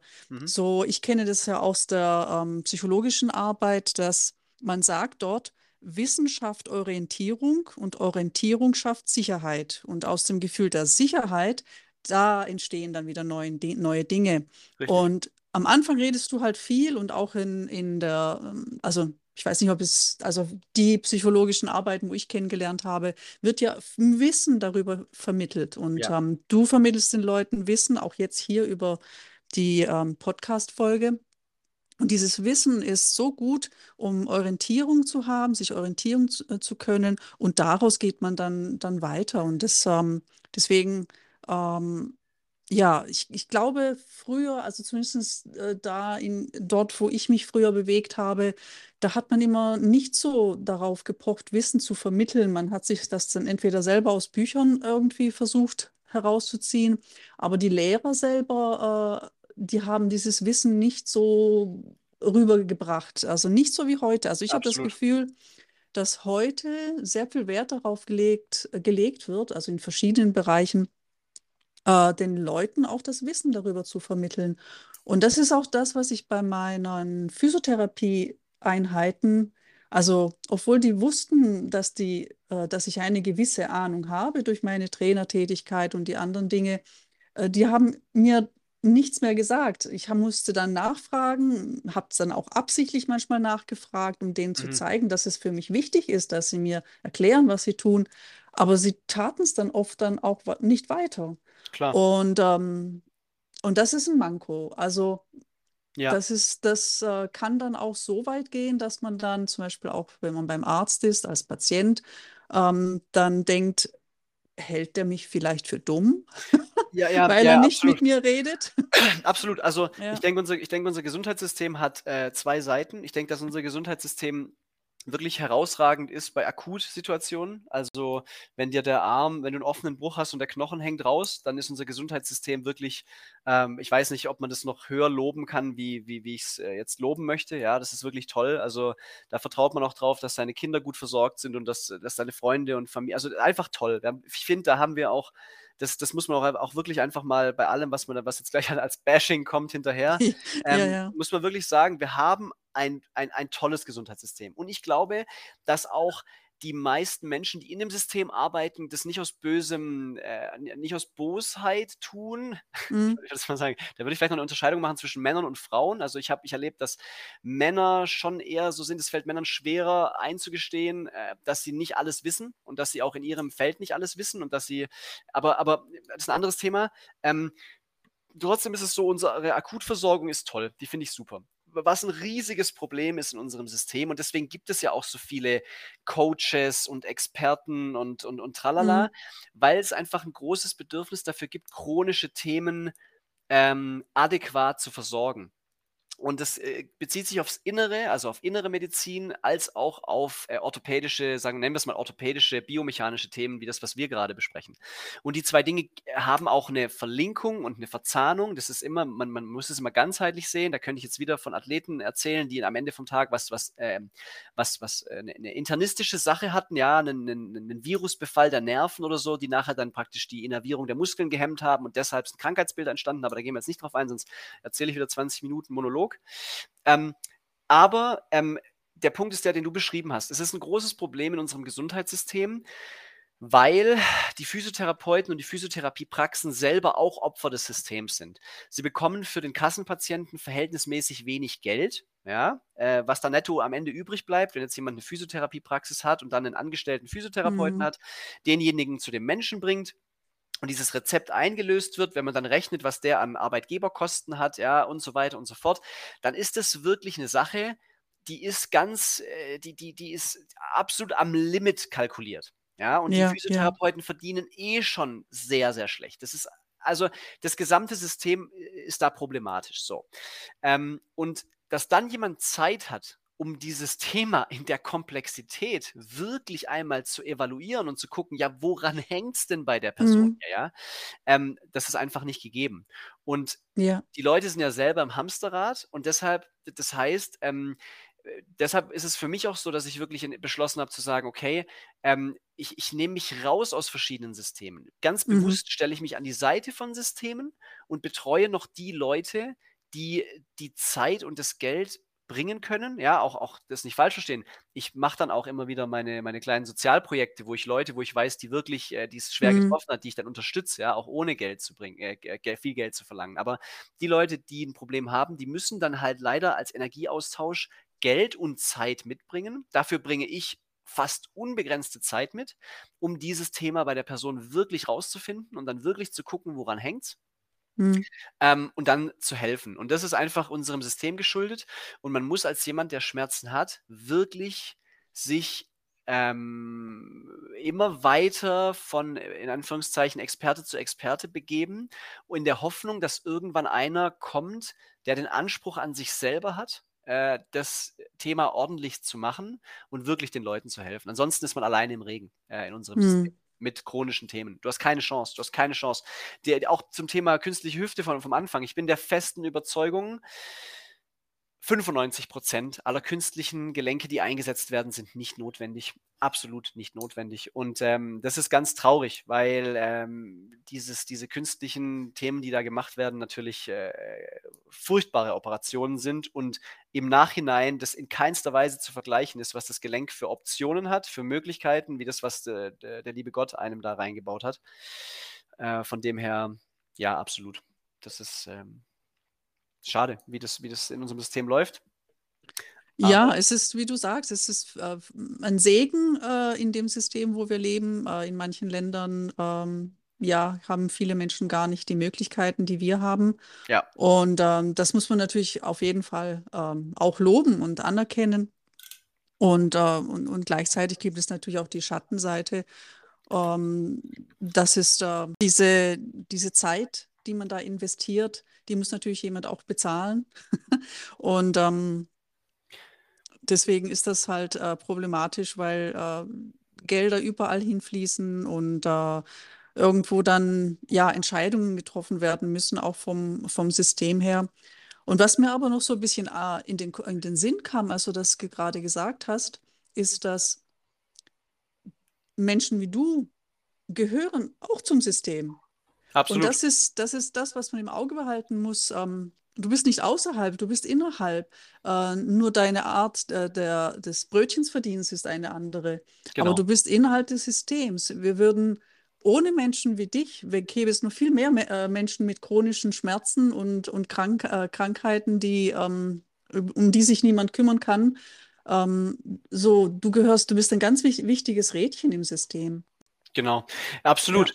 Ich wollte ich ich wollte ich wollte noch eine Sache sagen, die mir ganz wichtig ist Mhm. in dem Kontext mit Schmerzen. Und zwar, wir haben jetzt bisher drüber geredet, über ähm, um einfach auch dieses diesen Prozess, äh, noch fertig zu erklären. Es gibt dieses ähm, diese eben diesen Prozess des ersten Testens, ja, äh, Tonus, dann dann biomechanische, sagen wir mal, ähm, Systeme, äh, passive Freiheitsgrade, aktive Freiheitsgrade eben. Wohin kann ich mich bewegen mit diesem Gelenk? Was kann dieses Gelenk aktuell im Seitenvergleich, ja?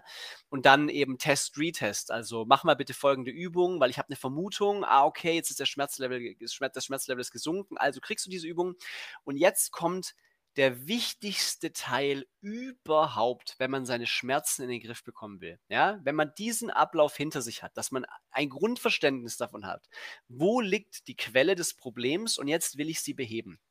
Jetzt kommt der der der der wichtigste Teil von allem, ja? Okay. Das ist das ist der Ramp. Das heißt, wie manage ich, wie steuere ich die Ladung, die jetzt auf meinen Körper einwirkt? Das habe ich vorher kurz angesprochen, eben mit dieser jungen Handballerin, bei der Mhm. eben durch das, dass sie nebenher noch Handball gespielt hat und weiter körperliche Aktivitäten gemacht hat, hat sich die La die Ladung, die absolute Ladung, die in einer Woche auf die Beine, auf die auf die Patellasehne, auf die die ganzen Strukturen, die eben dieses dieses Kniegelenk stabilisieren und es schmerzfrei halten. Die absolute Ladung war zu hoch und hat dazu geführt, dass wenn man das muss man verstehen, wenn man wenn man zu viel trainiert, ohne Pausen zu haben, dann Mhm. trainiert man sich Stück für Stück nach unten. Ja, das ist vor allem wichtig. Also es ist generell wichtig. Das ist ein übergeordnetes Prinzip, was man immer beachten muss. Aber es ist vor allem wichtig in Schmerzsituationen. Wenn ich Schmerzen habe Ja. und ich dann trainiere, dann möchte ich einen Zustand schaffen und Übungen finden, die ich schmerzfrei ausführen kann. Und jetzt kommt dieser wichtige Punkt, wie überprüfe ich jetzt, dass diese Ladung nicht zu hoch ist? Und das ist auch der Teil, weil viele Leute dann zu mir sagen, die zu mir kommen, die kommen dann zu mir, dann sage ich ihnen, ja, ich kann dich gerne begleiten, du musst es drei Monate, das, ich mache immer drei Monate, weißt du ja, drei Monate muss man äh, das, das, das Programm mit mir machen. Äh, und das muss man auch bezahlen. Und dann sagen die Leute, oh ja, oh, das ist jetzt vielleicht ein bisschen teuer, ähm, das möchte ich äh, äh, doch nicht machen. Ähm, kannst du mir nicht einfach einen Plan schreiben? Und dann sage ich immer, ja, kann, können schon, nur macht er keinen Sinn aus dem ganz einfachen Punkt, weil genau das Wichtigste ist nicht die Übungsauswahl, nicht das Was ist wichtig. Generell auch im Leistungssport, im Spitzensport ist das Was vollkommen uninteressant, sondern was interessant ist, ist, wie viel wann wie viel, wann Pause, wie viel Pause, wann steigern, wann reduzieren. Die, die Mhm. Dosierung, das ist so, wie wenn man sagen würde, ja, kannst du mir nicht einfach die Zutaten fürs Essen sagen? Dann kann ich dir sagen, ja, brauchst Kartoffeln, brauchst Salz, brauchst Pfeffer, Ja, da kannst du noch lange nicht kochen. so, ja, dann, dann schmeiß mal alles zusammen, ja, und, und, und, und drück mal vielleicht auch auf Wasser kochen und dann schmeiß einfach alles rein. Die ganze Salzpackung, die ganze Pfefferpackung, die Kartoffeln ungeschält und äh, viel Spaß, mal sehen, wie es schmeckt. Das ist halt ähm, die, die, also die Integration von Einzelisolationen in der richtigen Dosierung ist das, was nachher ein Gesamtkunstwerk macht. Das ist ein übergeordnetes Prinzip. Das gilt für ein Musikstück, ja, das gilt für ein Bild, wie viel Farbe an welcher Stelle, in welcher Dicke, in welcher Nuance und so weiter und so fort fürs Kochen. Fürs, und so ist es Mhm. auch mit dem Training. Das heißt, dieses, das ist der Job eines ordentlichen Trainers. Er managt die Ladung, die Übung, die Pausen, also Volumina, Frequenzen, Intensitäten. Das ist der Job von jemandem, der sein Handwerk einigermaßen verstanden hat und der vielleicht schon ein paar Leuten helfen konnte mit dem, was er gemacht hat. Und da ist es so, dass das so wichtig ist, weil wenn ich jetzt Schmerzen habe, dann habe ich ein Ungleichgewicht in den Strukturen, die mein Gelenk stabilisieren als Beispiel. Ja? Mhm. Und jetzt trainiere ich, um das Gleichgewicht wieder herzustellen oder das Gleichgewicht wieder zu verbessern. Und während ich trainiere, habe ich aber folgendes Problem. Wenn ich trainiere, dann werde ich im Prozess des Trainierens, werde ich erstmal kurz für einen Tag schlechter. Ich werde Mhm. schwächer, weil ich, ich, weil ich ähm, auferlege meinem Körper ja Stress. Und dieser Stress führt dazu, dass er im Nachgang sich anpasst. Das heißt, ich muss sehr, sehr vorsichtig sein, dass ich den Körper nicht, dass ich nicht overshoote, dass ich es nicht übertreibe mit den Übungen, sondern die Übungen müssen so dosiert sein, dass, dass, der, dass der Trainingseffekt auf der einen Seite da ist, aber um jeden Preis verhindert wird, dass die Schmerzen schlimmer werden. Dann war ich zu intensiv oder habe zu viel Volumen gemacht, ja, äh, um das Leuten zu, zu verstehen, weil ich immer von Intensität und Volumina rede, wenn Leute denken, was will der damit, was ist das? Also, wenn ich jetzt eine Übung habe, ich sage zum Beispiel jetzt, okay, du sollst jetzt ähm, einen Seitstütz machen. Ja? Der Seitstütz ist eine super Übung, um die seitliche Gesäßmuskulatur zu entwickeln. Ja? Kann man als eine, also es gibt viele Übungen, aber als, als Beispiel mal so. Mhm. Wenn ich jetzt einen Seitstütz mache, als du mit deinen Knieschmerzen zu mir gekommen bist, warst du nicht in der Lage, oder jetzt äh, ein anderer, ein anderer ähm, äh, Athlet, sage ich immer, ja, ich nenne ja alle Athleten, weil jeder ist ein Athlet, auch wenn er Schmerzen gerade hat und auch wenn er seit Jahren Schmerzen hat, sagen wir mal ein anderer Athlet, also ein Mann, der auch so wie du mit extremen Knieschmerzen zu mir kam. Ähm, der und du, euch beiden hätte ich am Anfang auf keinen Fall einen Seitstütz geben können. Mit den Füßen auf dem Boden, ja, wo man Mhm. einfach sich auf dem Unterarm aufstützt und dann die Füße auf dem Boden hat und der Körper gerade in einer Linie ist. Weil die Strukturen zu dem Zeitpunkt das nicht toleriert hätten. Das Knie hätte sehr wehgetan in dieser Position.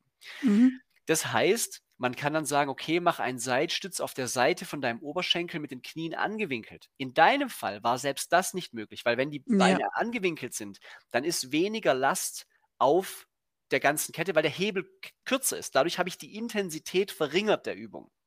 Und jetzt war das in deinem Fall sogar, das war nicht möglich. Also haben wir gesagt, okay, hol dir solche kleinen Fitnessbänder, die du in der, in der Intensität Mhm. einstellen kannst. Mach das oder mach eine Übung, wo du mit einem Kissen an der Wand praktisch dein, dein Knie gegen die Wand stützt auf diesem Kissen.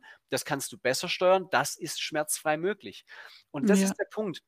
zuerst muss man mal die schmerzfreie Übung finden und jetzt kommt der Hauptpunkt. Wenn man dann die Übung übt, muss man am nächsten Tag überprüfen, am nächsten Tag sind meine Schmerzen nach den Übungen heute schlimmer. Und wenn sie schlimmer sind, dann muss ich den Plan anpassen, den ich mhm. ursprünglich mhm. mal aufgestellt habe. Da muss ich sagen, okay, ich muss die Intensität und oder die Volumina und oder die Frequenz insgesamt muss ich reduzieren. Ja, muss sagen, okay, jetzt muss ich äh, etwas weniger in der nächsten Einheit machen. Erstmal muss ich mir dann ein, zwei Tage Pause geben, damit ich sage, okay, ich habe es übertrieben. Jetzt mache ich etwas Pause, um dem System wieder die Zeit zu geben, sich zu erholen. Und beim nächsten Training reduziere ich das, weil die Übung an sich hat sich ja gezeigt im ersten Test, reduziert Schmerzen, aber die Intensität ist wohl zu hoch gewesen. Also muss ich es niedrigstufiger ja, ja. machen. Ja, deswegen macht es ja keinen Sinn, dass, äh, dass du jemandem einen Plan gibst und sagst, okay, jetzt machst du mal da für einen Monat und dann kommst du zu mir wieder zurück. Ja. Richtig. Also und, und auch um das zu verstehen, es gibt Leute, die bei mir seit acht Jahren trainieren, die machen äh, Kreuzheben mit 215 Kilo und üben gerade einarmige Klimmzüge. Ähm, und die diskutieren mit mir immer noch, also die, die fragen mich immer noch, hey, oh, ich habe jetzt einarmige Klimmzüge geübt, äh, jetzt spüre ich es ein bisschen im Ellenbogen. Da muss ich immer noch einschreiten und muss sagen, ich ja. gerade eben vor ja. zwei Minuten hat mir einer geschrieben, hier eine Sprachnachricht, äh, der Malte hat gesagt, ja, er hat einarmige Klimmzüge geübt, ziemlich viel. Und dann habe ich ihm gesagt, Kollege, du musst die, die, die Frequenz und Ladung im Blick haben. Du kannst nicht zweimal hintereinander einarmige Klimmzüge an zwei Tagen nacheinander üben. Das ist einfach Wahnsinn. Das geht nicht. Ja, und selbst Leute, die seit acht Jahren trainieren, brauchen diese, brauchen diese Orientierung und brauchen mhm. diese Hilfe. Ja, manche sind da besser drin, die werden, die, die, die checken es dann schon voll und, und sind dann eher schon freier, aber manche brauchen es und deswegen jemand, der seit Jahren Schmerzen ja, hat, ja und kommt und sagt, er braucht Hilfe und er sagt, er ist wirklich am Ende und dann sagt, na, gib mir einfach einen Plan, ich mache es alleine, weil ich will Zeit oder Geld sparen, da sage ich dann auch, da ist der Schmerz nicht groß genug, ja, weil ich bin ein großer Freund von Schmerzen, auch wenn ich sie versuche, äh, hauptberuflich zu, zu, zu eliminieren, aber ich glaube, dass wir ein gewisses Level von Schmerz brauchen, um, unsere, um unseren Modus zu wechseln, um uns zu entwickeln. Und dein Schmerz, der war schlimm, aber der hat dich jetzt, der hat dir jetzt neue Dimensionen eröffnet, der hat dir jetzt neue mhm. Horizonte gezeigt, der hat dich jetzt zu einem, zu einem selbstwirksameren Menschen gemacht und so weiter und so fort.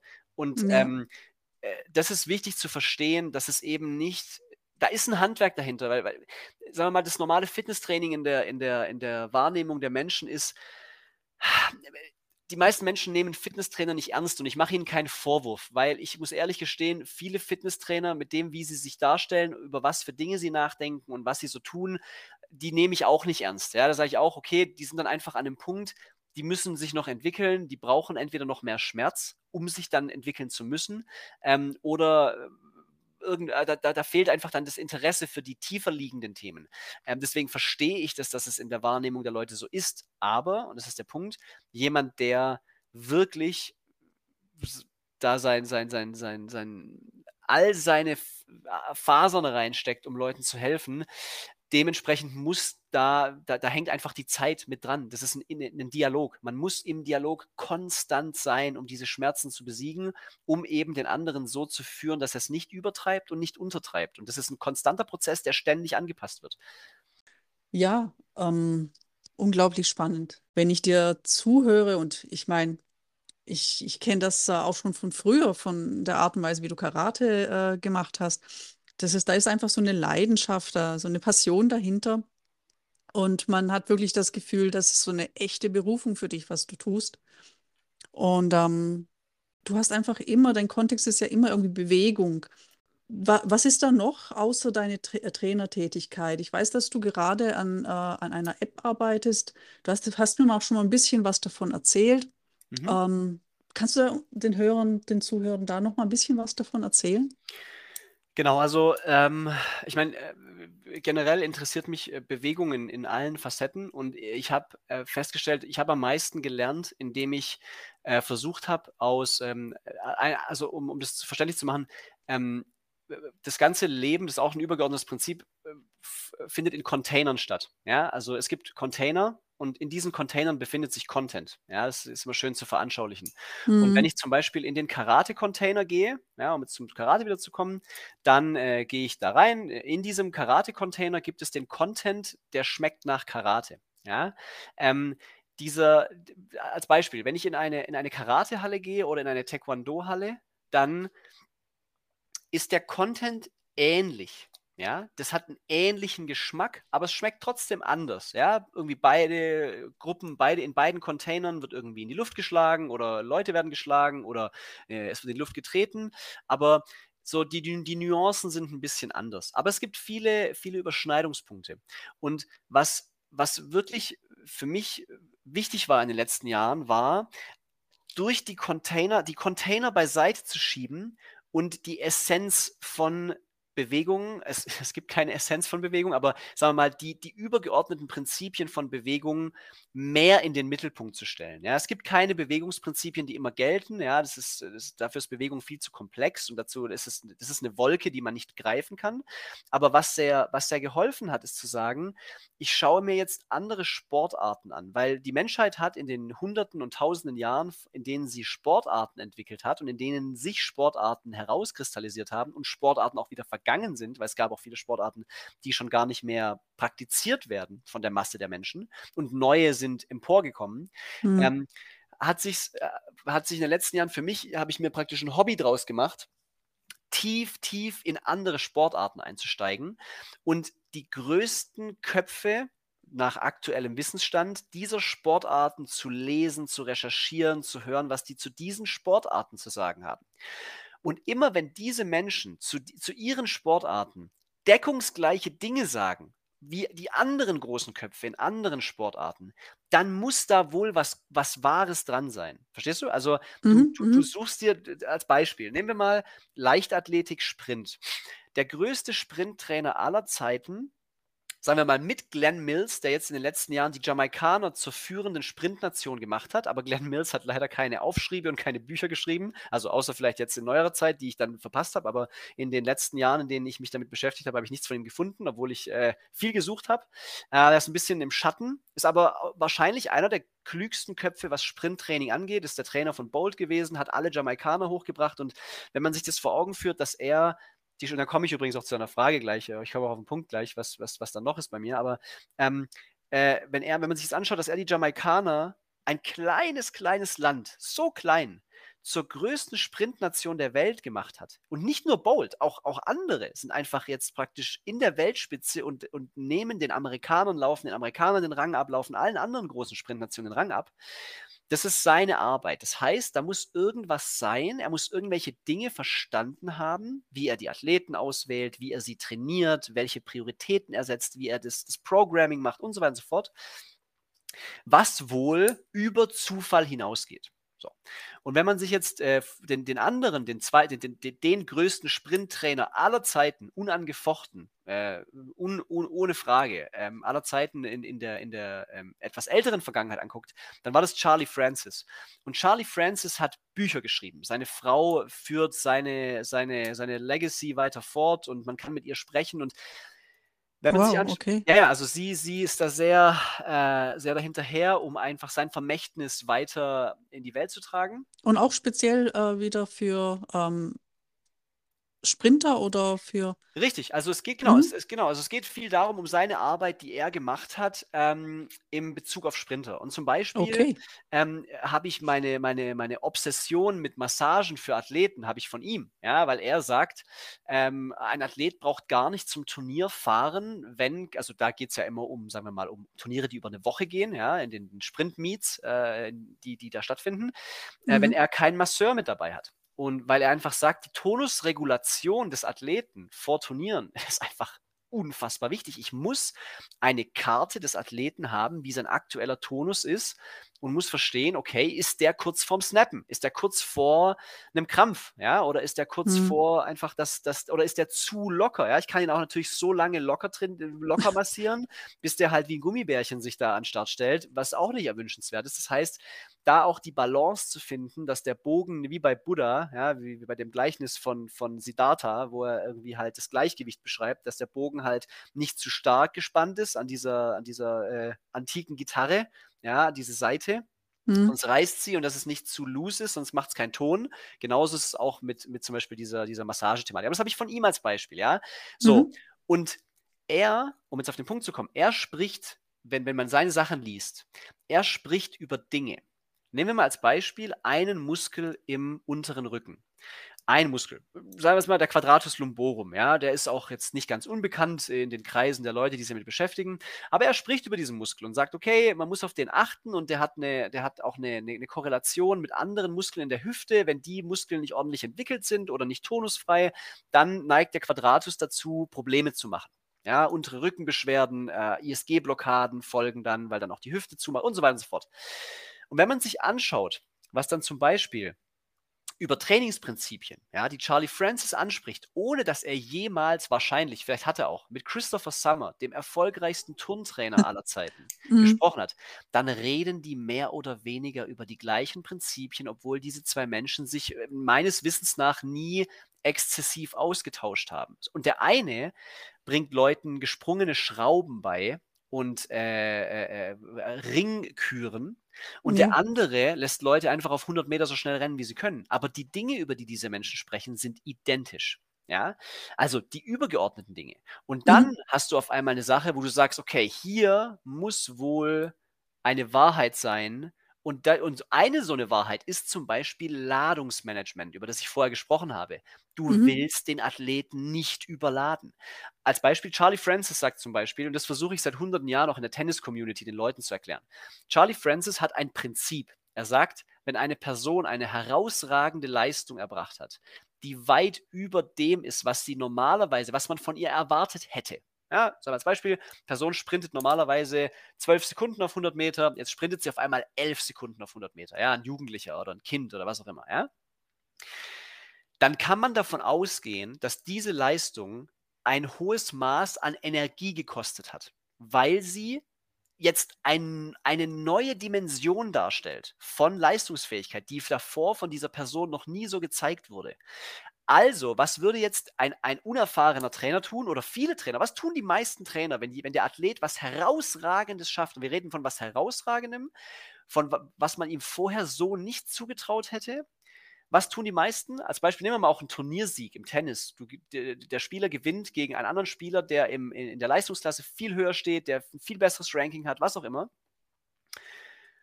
Was machen die meisten Trainer? Sie denken sich, jetzt läuft's, jetzt gehen wir richtig los und jetzt gewinnen wir alles. Jetzt schicken wir ihn direkt aufs nächste Turnier, weil jetzt hat er einen Lauf. Und das ist das, was Charlie Francis zum Beispiel sagt. Das ist absoluter Schwachsinn. Sobald du jemanden hast, der das gezeigt hat, eine solche Leistung, dann ist es ein Prinzip, die Person jetzt zurückzunehmen und zu sagen, okay, du darfst jetzt nicht wieder in so ein Setting reingebracht werden, sondern jetzt machst du vielleicht am nächsten Tag trotzdem wieder einen Lauf, aber einen lockeren Lauf ohne Messung. Und das hat zwei Effekte. Zum einen, der Energiepool kann sich erholen und zum anderen ähm, einfach die, die, die Person bleibt länger im Gefühl von Exzellenz. Also sie bleibt länger in dem Gefühl von, ich habe was Herausragendes geschafft und es kann sich viel länger manifestieren, in der Psyche, in der Seele von dieser Person, als wenn man sie sofort wieder testet und dann mit einem niedrigeren Energiereservoir in die nächste gleiche Aufgabe steckt und dann wird sie daran, wenn es nicht dann ist, im Verlauf der nächsten Tage daran scheitern und dieses Gefühl von herausragender Leistung wird damit kaputt gemacht und gleichzeitig wird auch noch das System überladen und es die Verletzungsgefahr steigt. So. Und das, diese das Prinzipien. Das ist interessant, ja. Genau, mhm. das, ist, das ist ein, ein wichtiges Prinzip, ja. Das heißt, in der richtigen Situation sich zurückzunehmen. Und das ist, sage ich, sag ich mal, die Kunst, wofür jemand da ist, der sich damit wirklich viel beschäftigt hat. So, und das sind Dinge, mhm. Und da komme ich jetzt, mache ich jetzt den Bogen endlich zu dem, was du mich gefragt hast. Ähm, jemand wie Charlie Francis, äh, Christopher Summer, äh, you name it, äh, ähm, äh die, die, ganzen großen Leute vom Ostblock, die Gewichtheben groß gemacht haben, ja, die dann mhm. viele Dinge gut gemacht haben, aber da auch viele Dinge schlecht gemacht haben. Wenn man dann versteht, okay, was ist da schiefgelaufen, ja, wie war deren Politik, ja, einfach, was sagt es über Genpools aus? Also du kannst einfach, lange Rede, kurzer Sinn, du kannst sehr viel lernen über die Erfolge und Misserfolge von Generationen von Leuten, die sich in hochkompetitiven Umgebungen gemessen haben. Mhm. Und kannst dann, du hast, weil wir haben kollektives Wissen ein Finger entfernt. Also du kannst hm. alles durchlesen, was du möchtest, ja, ja. zu jedem, der jemals irgendwas im Bereich von Bewegung gerissen hat und kannst einfach das in Kontext miteinander setzen. So, und jetzt komme ich zum Punkt. Und was ich in den, in den, ähm, in den letzten Jahren, ich habe auch Philosophie, ich hab Philosophie studiert äh, im, während, meines, während meines Studiums ähm, und mhm. habe dort Logik kennengelernt. Und Logik macht praktisch nichts anderes als Entscheidungsbäume zu darzustellen und zu analysieren. Das heißt, ähm, kurz gefasst, aus meiner Sicht ist alles im Leben ein Entscheidungsbaum. Alles. Also auch die Natur, wie sie sich verhält, äh, die einfachsten Dinge, zum Beispiel morgens beim Frühstück, ich frage meine Kinder, was möchtet ihr essen? Da gibt es meistens zwei Antwortmöglichkeiten. Es gibt entweder Müsli oder Brot. Das sind die zwei Möglichkeiten, die existieren.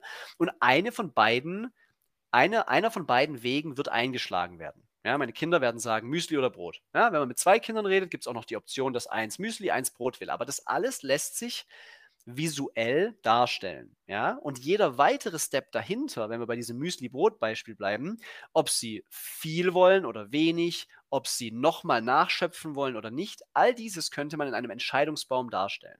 Und mhm. genauso könnte man auch jede andere Tätigkeit die wir in unserer Realität kennen, in einem Entscheidungsbaum, in einem Algorithmus darstellen. Das heißt, wenn du zu mir kommst und das, was du mich vorher gefragt hast, du hast mich eigentlich die ganze Zeit in unserem Gespräch jetzt gefragt, Alex, wie ist dein Entscheidungsbaum? Wie sieht dein Algorithmus aus? Das mhm. ist eigentlich das, was du mich gefragt hast. Und ich habe ihn dir dargelegt, grob.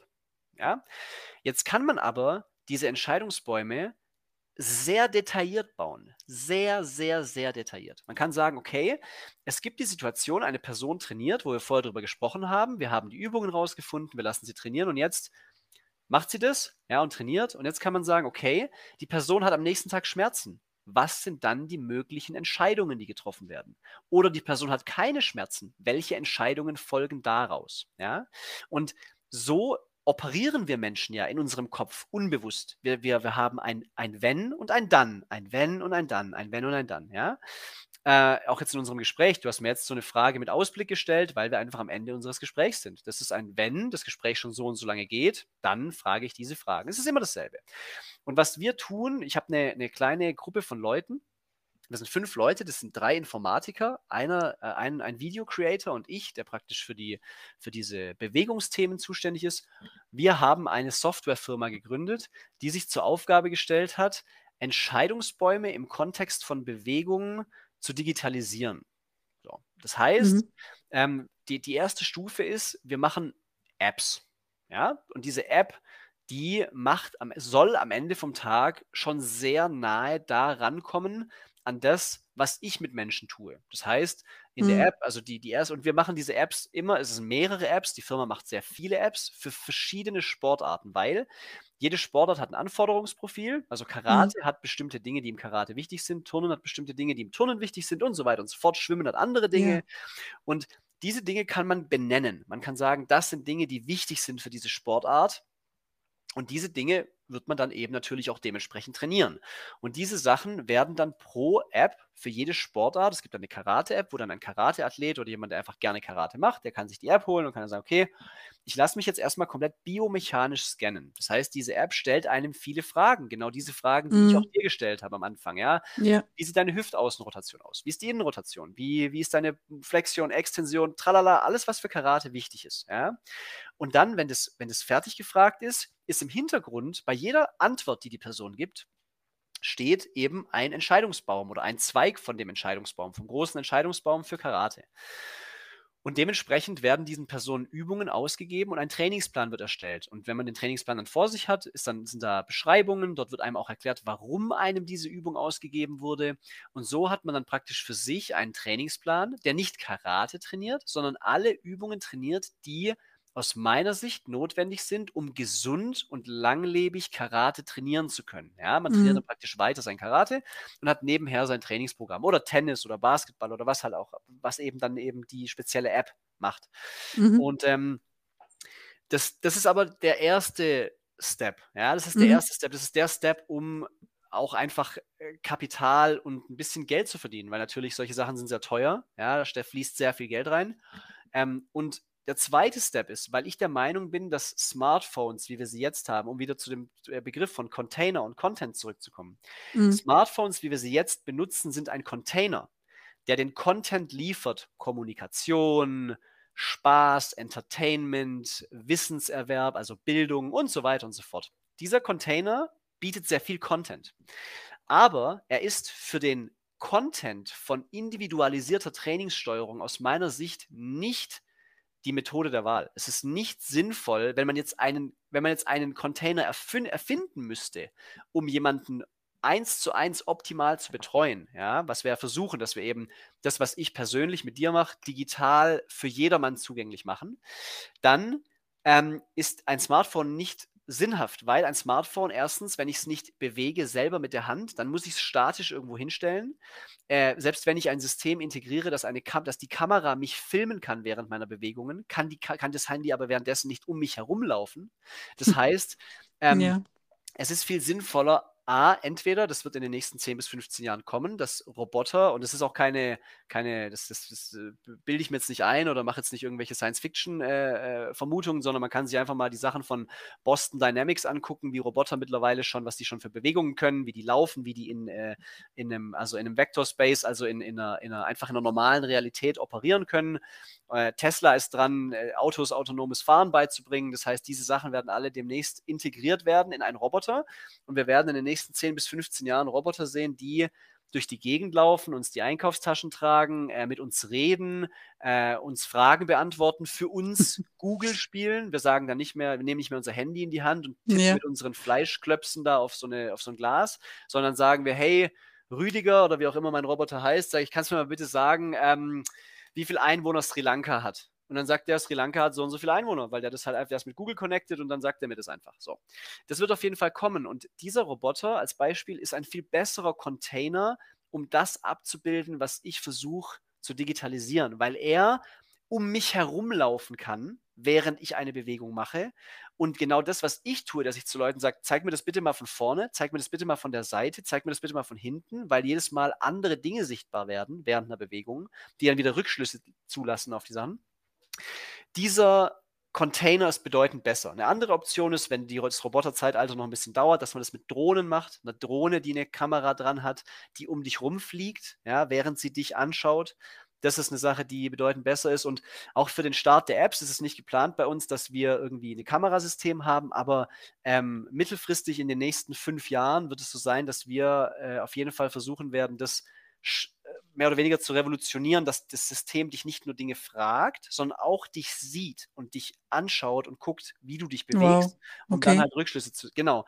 Und wenn dieser Punkt erreicht ist, wenn zum Beispiel eine externe Firma einen Roboter erschafft, der bereits genügend Integrationen besitzt, die gut genug sind, um uns gerecht zu werden. Als Beispiel, Tesla wird, äh, entwickelt den Tesla-Bot, ja, ein Roboter, der dir im Haushalt hilft.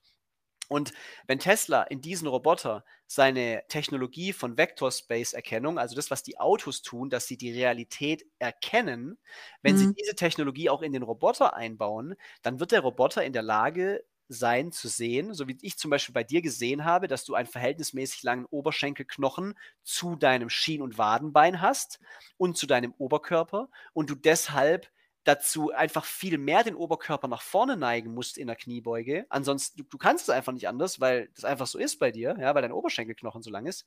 Sowas kann dann der Roboter sehen, weil er dann das, er sieht dann, also diese, diese Systeme sehen dann wirklich. Und wenn mhm. das stattfindet, dann hat die Firma, die wir jetzt machen, hoffentlich bis dahin die Algorithmen so weit entwickelt, dass du eine Software hast, die du dann entweder den anderen Firmen verkaufen kannst. Du lieferst dann praktisch ein Update für diesen Roboter und der mhm. Roboter trägt dir dann nicht nur die Einkaufstaschen, sondern er sagt dann, hey, ähm, äh, ich kann dir auch ein Trainingsprogramm machen, ja, was willst du denn lernen? Und darüber, dass wir das von mhm. jeder Sportart her einzeln angehen, dass wir einzelne Sportarten in unseren Apps und in den Algorithmen einzeln isoliert ja, ja. entwickeln, hat der Roboter nachher die Möglichkeit, dass du, wenn du diese Dinge nachher, wenn du genügend Sportarten gemacht hast und sie dann zusammenlegst zu einem großen Algorithmus, in dem die einzelnen Dinge verste verstehen, also verstanden werden, dann hast du ein System, das so wie ich operiert. Dann kannst du nämlich zu mir, so wie die Leute zu mir gehen und sagen, hey, ich möchte ähm, einen Rückwärtssalto lernen, sage ich, kein Problem, bringe ich dir bei. Dann testen wir jetzt erstmal die und die Dinge und dann fangen wir an. Ähm, oder jemand sagt zu mir, ich möchte deutscher Meister im Karate werden, sage ich, okay, dann alles klar, legen wir los. Also können, können wir darauf hinarbeiten, ja? Ja, ähm, Und das kann der Roboter dann auch mit dir machen. Das ist natürlich Zukunftsmusik, aber das ist die ja. Aufgabe oder die, die, die Seele dieser Firma. Und da stecke ich eigentlich in den letzten Jahren all meine Lebensenergie und meine Zeit rein. Und es ist sehr aufregend und macht viel Spaß. Da lernt man viel und ähm, ist sehr umfangreich, äh, weil es natürlich äh, im Hintergrund, äh, sagen wir mal, sehr viel Isolationsarbeit erfordert. Das vielleicht noch zum Mhm. Abschluss und dann bin ich auch fertig damit. Ähm, man muss natürlich verstehen, dass wenn man so etwas machen möchte, dass jeder einzelne Teil, jede Abzweigung, jede Empfehlung und jede Überlegung, die innerhalb eines Entscheidungsbaums stattfinden, müssen visuell oder in Form von Text, meistens in Form von beidem vorhanden sein. Das heißt, in den Mhm. letzten Jahren hat die Firma nichts anderes gemacht, also nicht die Firma, die Jungs haben Mhm. Software entwickelt, aber haben wir nichts anderes gemacht, wie eben diese Einzelisolation, all die Übungen zu filmen, zu beschreiben, die Überlegungen, die Tests und Retests zu filmen und zu beschreiben, damit du Ja. eben nachher dann die Möglichkeit hast, sowas zu digitalisieren und dass es nachher dann äh, auch für, für jedermann zugänglicher wird, eben ordentliche Algorithmen zu haben. Was für eine Vision, aber auch wirklich ein Ausblick, der ja nicht ähm, äh, ja, nur Fantasie ist, sondern der tatsächlich äh, ein, ähm, in der Zukunft äh, vorhanden sein wird. Also total spannend. Ich wusste diesen Part noch nicht so in dem Detail. Du hast es mir einmal ein bisschen angedeutet. Ja, und da führt, ja, da führt Ja. auch, wie gesagt, kein Weg dran vorbei. Das ist immer wichtig, ist, dass ich es Leuten auch irgendwie versuche zu erklären. Also, weil Leute dann auch immer, meistens die Reaktion ist immer so, dass sie sagen so, wow, das ist ja voll krass. Und äh, so wie wenn ich erzählen würde, ich weiß nicht, dass ich jetzt ähm, noch vor Elon Musk irgendwie zum Mars fliege mit wiederverwertbaren Raketen. So, da würde ich sagen, ja, es ist halt, äh, das ist halt schon irgendwie ein bisschen Quatsch.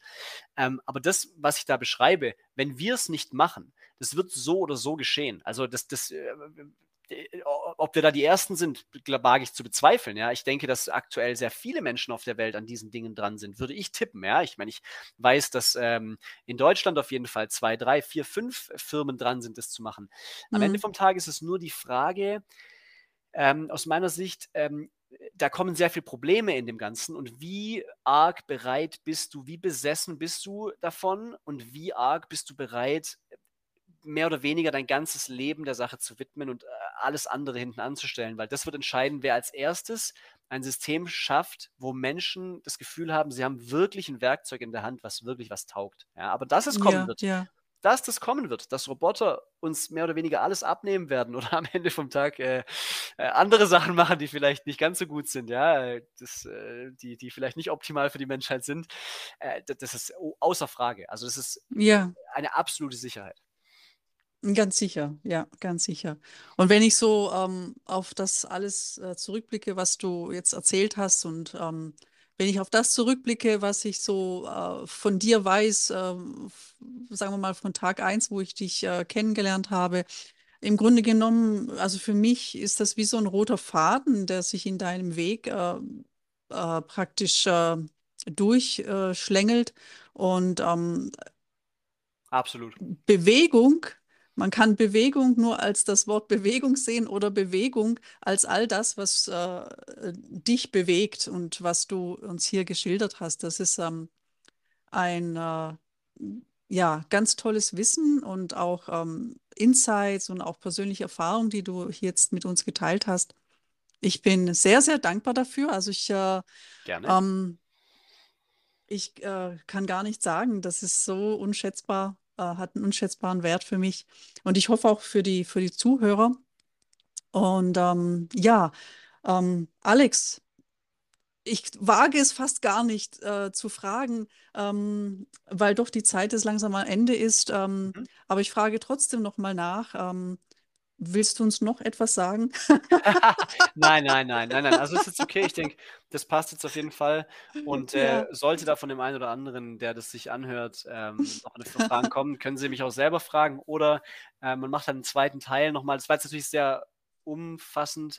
Da kann man dann vielleicht nochmal mehr ins Detail gehen, in einzelne Fragen. Aber es ist mir wichtig, dass, das ist halt genau das, wenn Leute am Anfang stehen, ist es wichtig, diese Gesamtheit zu erklären, damit auch keine Missverständnisse aufkommen, damit man Dinge auch nicht zu simpel erklärt, weil Dinge sind nicht sind nicht so, ja, kann man nicht einfach mit ein paar Sätzen abtun. Man muss schon Ja, einfach das ja. ordentlich erklären. Ja.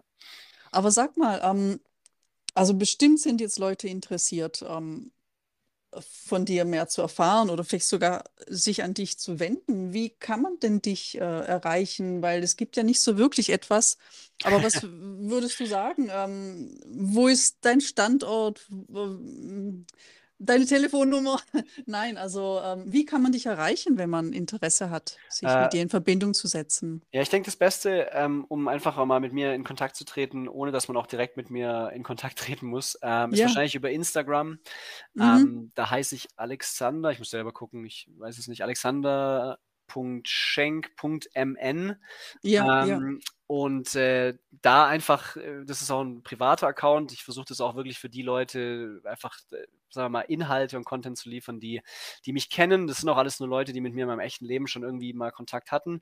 Ja. Und da teile ich ab und zu mal einfach, äh, sagen wir mal, Geschichten von den Athleten, die ich betreue. Und zu den Athleten zähle ich auch Leute wie dich zum Beispiel, die einfach wirklich mit gravierenden Problemen zu mir kommen.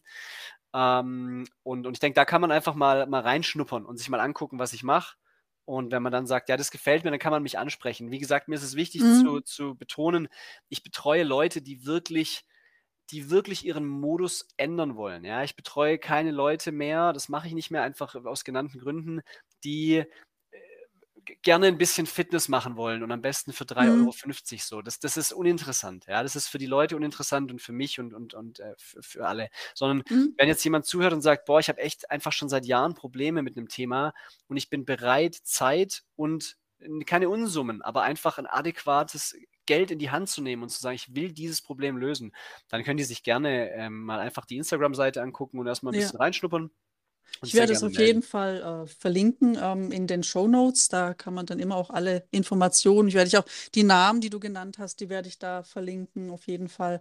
Und ähm, zu dem anderen Teil von dem Erreichbarsein, ähm, dein Standort ist im Grunde genommen, ich sag mal, darf ich sagen, Ja, ja, zweitrangig, weil du klar. natürlich auch mittlerweile, wie viele, ähm, diese wunderbare Möglichkeit des äh, Internets, des Online-Trainings nutzt und auch erfolgreich. Und ähm, man kann praktisch auch Zoom-Sessions mit dir ähm, Ja, genau, aber äh, m- genau, aber es ist ja absolut. Aber zum Beispiel in einem Mhm. Fall wie bei dir, wenn Leute wirkliche Probleme haben, ja, Mhm. ähm, und, und auch, auch, also e- egal wie. Wenn Leute mit Mhm. mir beginnen zu arbeiten, dann möchte ich die Menschen einmal sehen. Also ich möchte mindestens einmal. Und normalerweise ist es so, dass auch wenn Leute dann, äh, nen, nen, sagen wir mal, eine Kooperation haben, wo wir viel online machen, sehe ich die Leute trotzdem physisch regelmäßig. So oft ich kann, Okay. versuche ich sie physisch zu sehen. Ja. Aber das kann trotzdem mal sein, dass Leute dann zwei Monate einfach wunderbar für sich trainieren und wir einfach in, über Kommunikation, über halt die Medien im, im Austausch bleiben. Trotzdem ist es so, für die erste Erhebung will ich immer jeden Menschen sehen. Ich habe auch jetzt Mhm. wieder am Wochenende ähm, äh, einen, einen, einen neuen Athleten, der vom Triathlon kommt, den ich, den ich mir angucke. Und da hätten wir natürlich auch viele Testungen. Der, ist, der selber kommt aus der Sportwissenschaft, ist Doktor der Sportwissenschaft, ist ein richtig schlauer Mensch. Ich habe ihn selber äh, angesprochen wegen, wegen Ausdauer, Austausch, weil ich da äh, lernen wollte von ihm. Und hat er gefragt, ob ich ihn nicht äh, athletisch betreuen kann. Und äh, der ist ein schlauer Mensch, ja, der könnte sicherlich, könnten wir das online irgendwie machen, aber ich möchte Leute einfach äh, sehen, spüren und wahrnehmen, wie die so sind und dann einfach das Ganze einleiten und mir eben auch die Zeit nehmen, physisch. Und da ist es so, dass ich meistens in, ähm, in, in Chemnat, in Ostfildern bin, ist in der Nähe von Mhm. Stuttgart. Äh, das ist eine schöne Tennishalle, da ist äh, Top Tennis äh, ist da drinnen, äh, die Firma. Mhm. Ähm, und die Leute, die, das, äh, die diese Tennishalle leiten, die machen das richtig toll. Also es ist eine ganz schöne Anlage da. Und da ist auch ein Gym drinnen, in dem ich seit vielen Jahren äh, eingemietet bin. Und da empfange ich dann meistens die Leute und mache die ersten Testungen mit denen. Ja. Naja, ich meine, das hast du ja vorhin auch schon sehr deutlich und ausführlich ähm, erklärt, dass du natürlich auch für die Testungen, du musst ja immer wieder testen. Also gerade.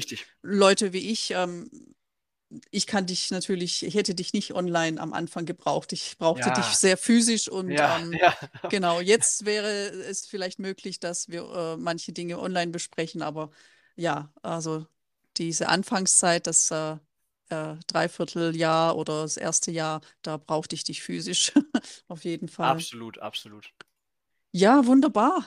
Ja, ich ähm, werde das alles verlinken und ähm, ich, ich bedanke mich von ganzem Herzen, lieber Alex, für dieses tolle ähm, Gespräch. Ähm, alles Gute für dich Ja, vielen und Dank ähm, auch wir an dich. sehen Ne? uns hoffentlich bald wieder. Ja, vielen Dank. Danke, danke. War, war cool, dass wir das gemacht haben und vielen Dank für die Einladung.